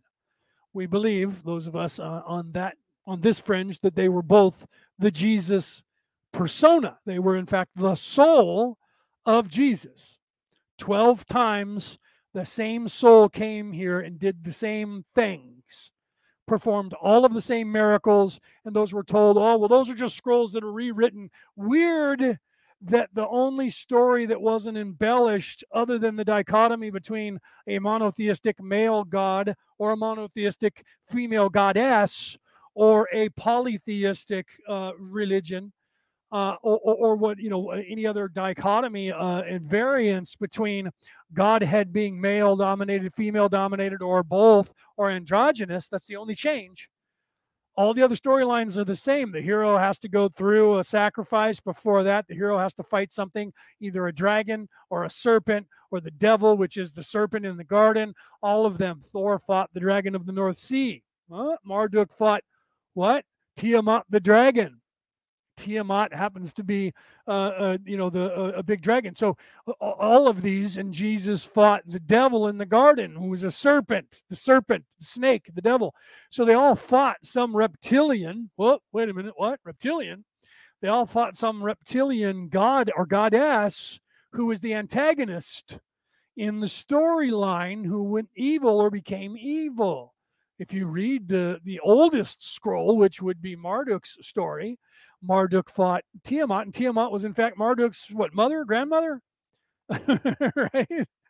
So, what? Yeah. So either you have the Godhead being androgynous, or you have equal God-goddess, right? Like the Vikings with Odin and Freyr being God-goddess, and their son being Thor, right? Thor became the savior character, the hero character, and Thor had to fight the Vendo, which would be the devil in the garden and the dragon of the North Sea. And Marduk had to fight Tiamat, the dragon. Tiamat was enacting revenge because the kids killed their father, Tiamat's husband, because Tiamat's husband wanted to kill them like Zeus's father wanted to kill him. Wait a minute, what? Weird. Zeus's father wanted to kill Zeus, but they hid Zeus in a cave, and they fed a rock to Zeus's father, and he ate the rock thinking it was Zeus, and Zeus eventually came back and killed his own father. Same storyline. Zeus becomes the savior character, the hero character, who has to fight the great evil, he who is doing, or she who is doing evil to the people and to the other gods. Right, in the War of the Gods, you have the same thing in the if you go to Ganesh and the god Kiva, Shiva, all of that is the same storyline, just told in a different way. Right. So all of that is all the same dichotomy, and that in its 12 different scrolls worldwide throughout time in all the different places around the world. Every single grouping of people that were an empire that is still in existence in some way, form, and especially their ideology and their scrolls, tell the same exact story. You just need to change and superimpose the character names, identify who the godheads are, male, female, whether it's one or two, and then down from that, there's always one or two, Zeus and Athena. I think Athena was Zeus's counterpart. Don't quote me on that. But you had the male and female, and then you had the different courts below it. Also the caste system set up to show you who's in charge and who's not in charge, right? Do you see? And then you have the savior character, who's the third in line, the third rock from the sun being a yellow ray. That's the third chakra. So all the storylines are also predicting and telling you that the sun, another word for our star, sun worshipers, people who worship the sun, the religions are either it's the Son of God, or it's the actual sun that's up there, or the sun that's up there is the representation of the Son of God. In any case, it's all the same. It is, in fact, all the same. The sun, the star itself, yellow ray sun, is the life bringer to this planet, the life giver, and the cycle of the life on this planet mirrors the cycle of the human existence. And so everything is the microcosm to the macrocosm. So our planet is playing out that which we are playing out as a soul, that which the universe is playing out, our solar system is playing out in a larger and larger and larger from there, extrapolating out. It's always the same story. Those are the spirals that are everything. I see these. And I sound just like that guy from Battlestar Galactica, the Cylon. He says, I see the patterns. I see the spirals. I see that all this happened before and it'll all happen again. It's all the exact same thing over and over and over and over because it's meant to be that way. So that all the new souls that are coming in go through the exact same possibility of experiences, only because they're individuals, they will have a completely different individual experience than what I have. You all have another experience that is similar to mine, but completely different. So we all as individuals are bound by our individuality to have an individual experience, and that's what we're supposed to have. So we're not supposed to be told the right way everything is supposed to be. We're supposed to figure that shit out on our own. Hence the term, this is an entrapment of the mind or a prison of the mind. It's a prison of the soul, and it's only designed to keep us there until we're done and don't need it anymore. When we rise above it and become adolescents or young adults, we no longer need the trap of a child. We graduate. And part of the understanding in this place that has been caught is the realization that nefariousness has taken over this place to keep people here longer. It's a harder test. That's why no one wants to come to Earth, because this test is one of the hardest tests, because you have two matrices working in conjunction with together as one, which means conjunction, as one that makes it even harder. So not only are you trapped as a baby soul, you're trapped as an adult soul as well, until you graduate from not just as a baby to adolescence, but from adolescence to adulthood. And if you don't believe me, look up what the IQ is based on. The IQ test is based on the fact that no human beings existing on this planet or anywhere in the third dimension, third density, are they more mature than the age of 18? And what is the age of 18? That's when you become an adult. So most humans on this planet, no matter how old they are mature. Their maturity level is between 12 and 17. Their entire lives. You, me, and everyone. You're considered a genius when your IQ goes above that. When you are an awake adult and thinking like an adult, you are considered a genius on this planet. Because wisdom, knowledge is wisdom, and wisdom is knowledge. Do you see? So just waking up and realizing what's going on and becoming the adult in the room, your IQ goes up. Because now you're no longer a child and you're not thinking like one. There's not as many of those of us out there as you think, but there's far more today than there ever has been on this planet. Far more today. But there's billions of us now when there used to only be hundreds of thousands of us. Because when you did wake up after that is when your life ends in that cycle, however you die, you no longer have to be here because you've graduated. So you get to ascend. But the problem is because nefariousness took control, when you become the adult, you realize you have to help those that are trapped. So you volunteer to come back. And then they lie and say there's this thing that tells you you're on a secret mission and they're evil, and you have to ignore them and run away because they want you to go home. They don't want you recycling again, because even though you recycle and you get revealed and you get reborn into a whole new body somewhere else, your soul is still vibrating at a higher level because you volunteered to come here legally, and you still attribute to the vibration being in a higher resonance. The Schumann resonance is a higher resonance. But because of your existence in this place, no matter what you do, as long as you're not evil. So they don't want you coming back. They want you avoiding that and not believing that you're here to help people, and run away and go back where you came from. They want that. That's the trap. The trap isn't they're convincing you to get mind wiped, because they know that even if you're mind wiped, when you get here, your vibratory pattern is high. That's why they look for you, and they try to get you into the cabal. They try to get you into nefariousness so they can control you to keep you only creating what they want you to create. That's why the people who get recruited are like me. They tried to recruit me my fucking whole life from the time I was 11 until they still do it. But I literally had the U.S. Air Force coming after me, wanting to recruit me, bringing officers, bringing my father in and setting me down when I was 11 and trying to recruit me into their junior academy, and that I would go into their junior academy and become an officer as soon as I turned 18. And they were going to take me into whatever, skunk works and all that crap. Not kidding you. Not lying to you. They were hounding me until I was in my 20s. And eventually when I was in my 20s, I realized exactly what it was I was here to do. And that recruitment stopped, but they still try. And then, of course, they tried to murder me, kill me, and they try to do that to you guys. That's why I've done shows called The Defense Against the Dark Arts 1 and 2, because people wake up, or they kind of wake up, and they go, I need to get out there and help people, but they don't understand, or they don't understand, but now they're a target, and they need to have precautions to keep from them doing harm to you, because that's what they do. Nefariousness comes after you, and they try to murder you, kill you, because if you're reset, you're less of a problem than when you're awake.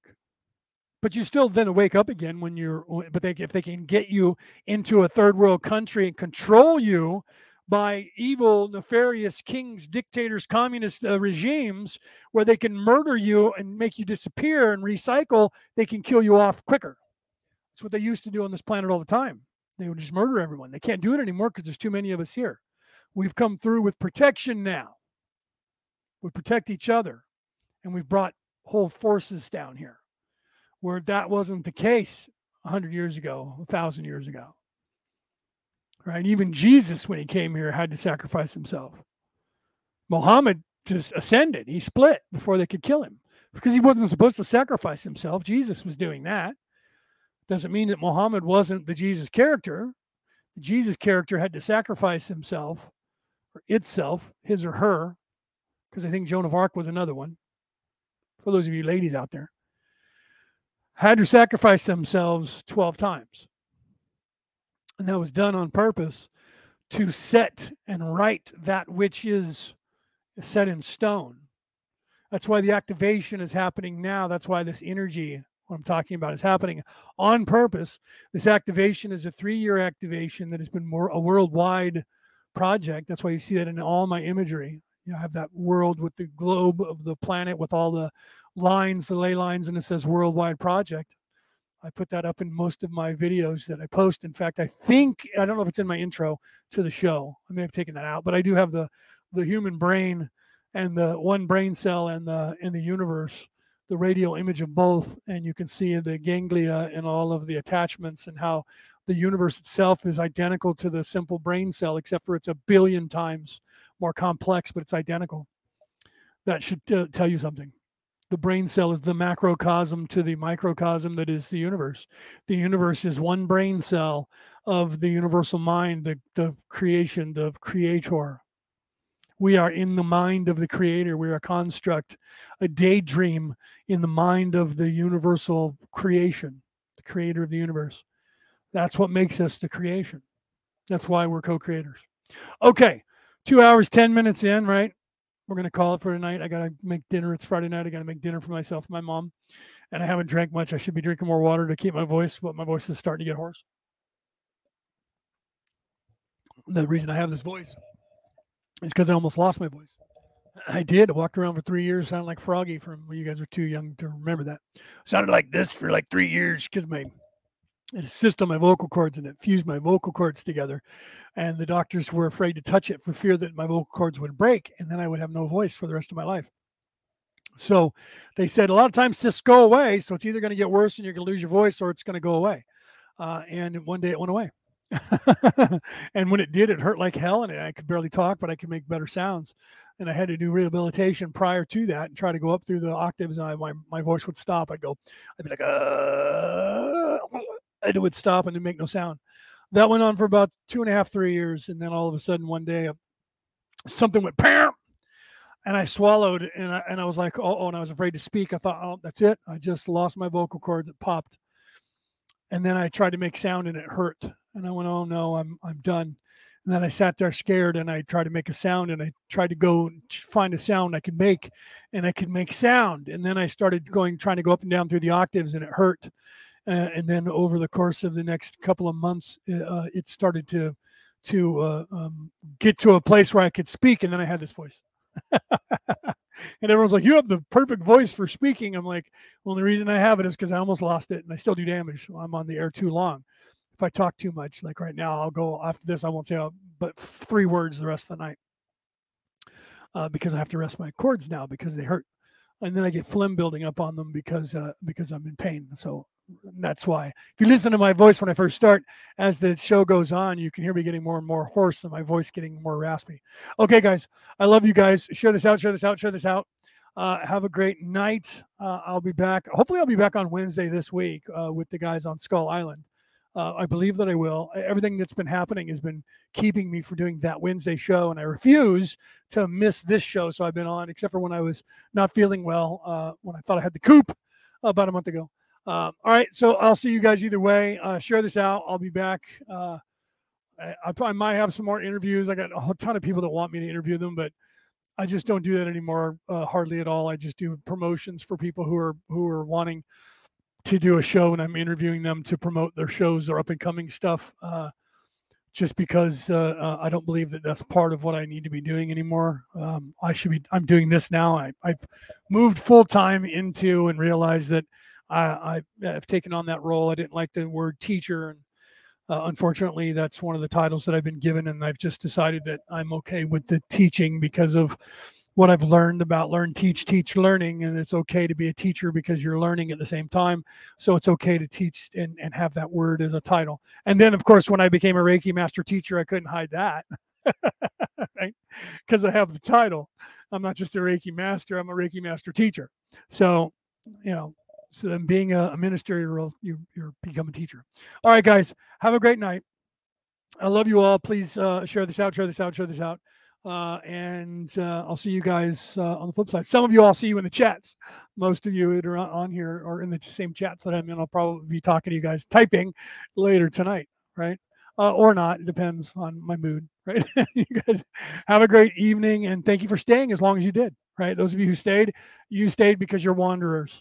And if not, you're awake or you're waking up. It's the only reason you're here. I'm a beacon for that. That's part of what I do, and that's why I do this now more than I do interviews, because I've taken on that role that I've been trying to avoid for a long time, knowing that I am one of the, there's probably 1 million or 2 or 3 or 4 million of us that are beacons for wanderers. You're supposed to find me so that I can help you to wake up and remember who it is that you are. And for those of you who are not wanderers, it's the same thing. You're supposed to find me because I'm supposed to help you remember that which was taken from you by you originally, and then usurped by nefariousness to keep you from remembering who and what you really truly are and what you truly can become.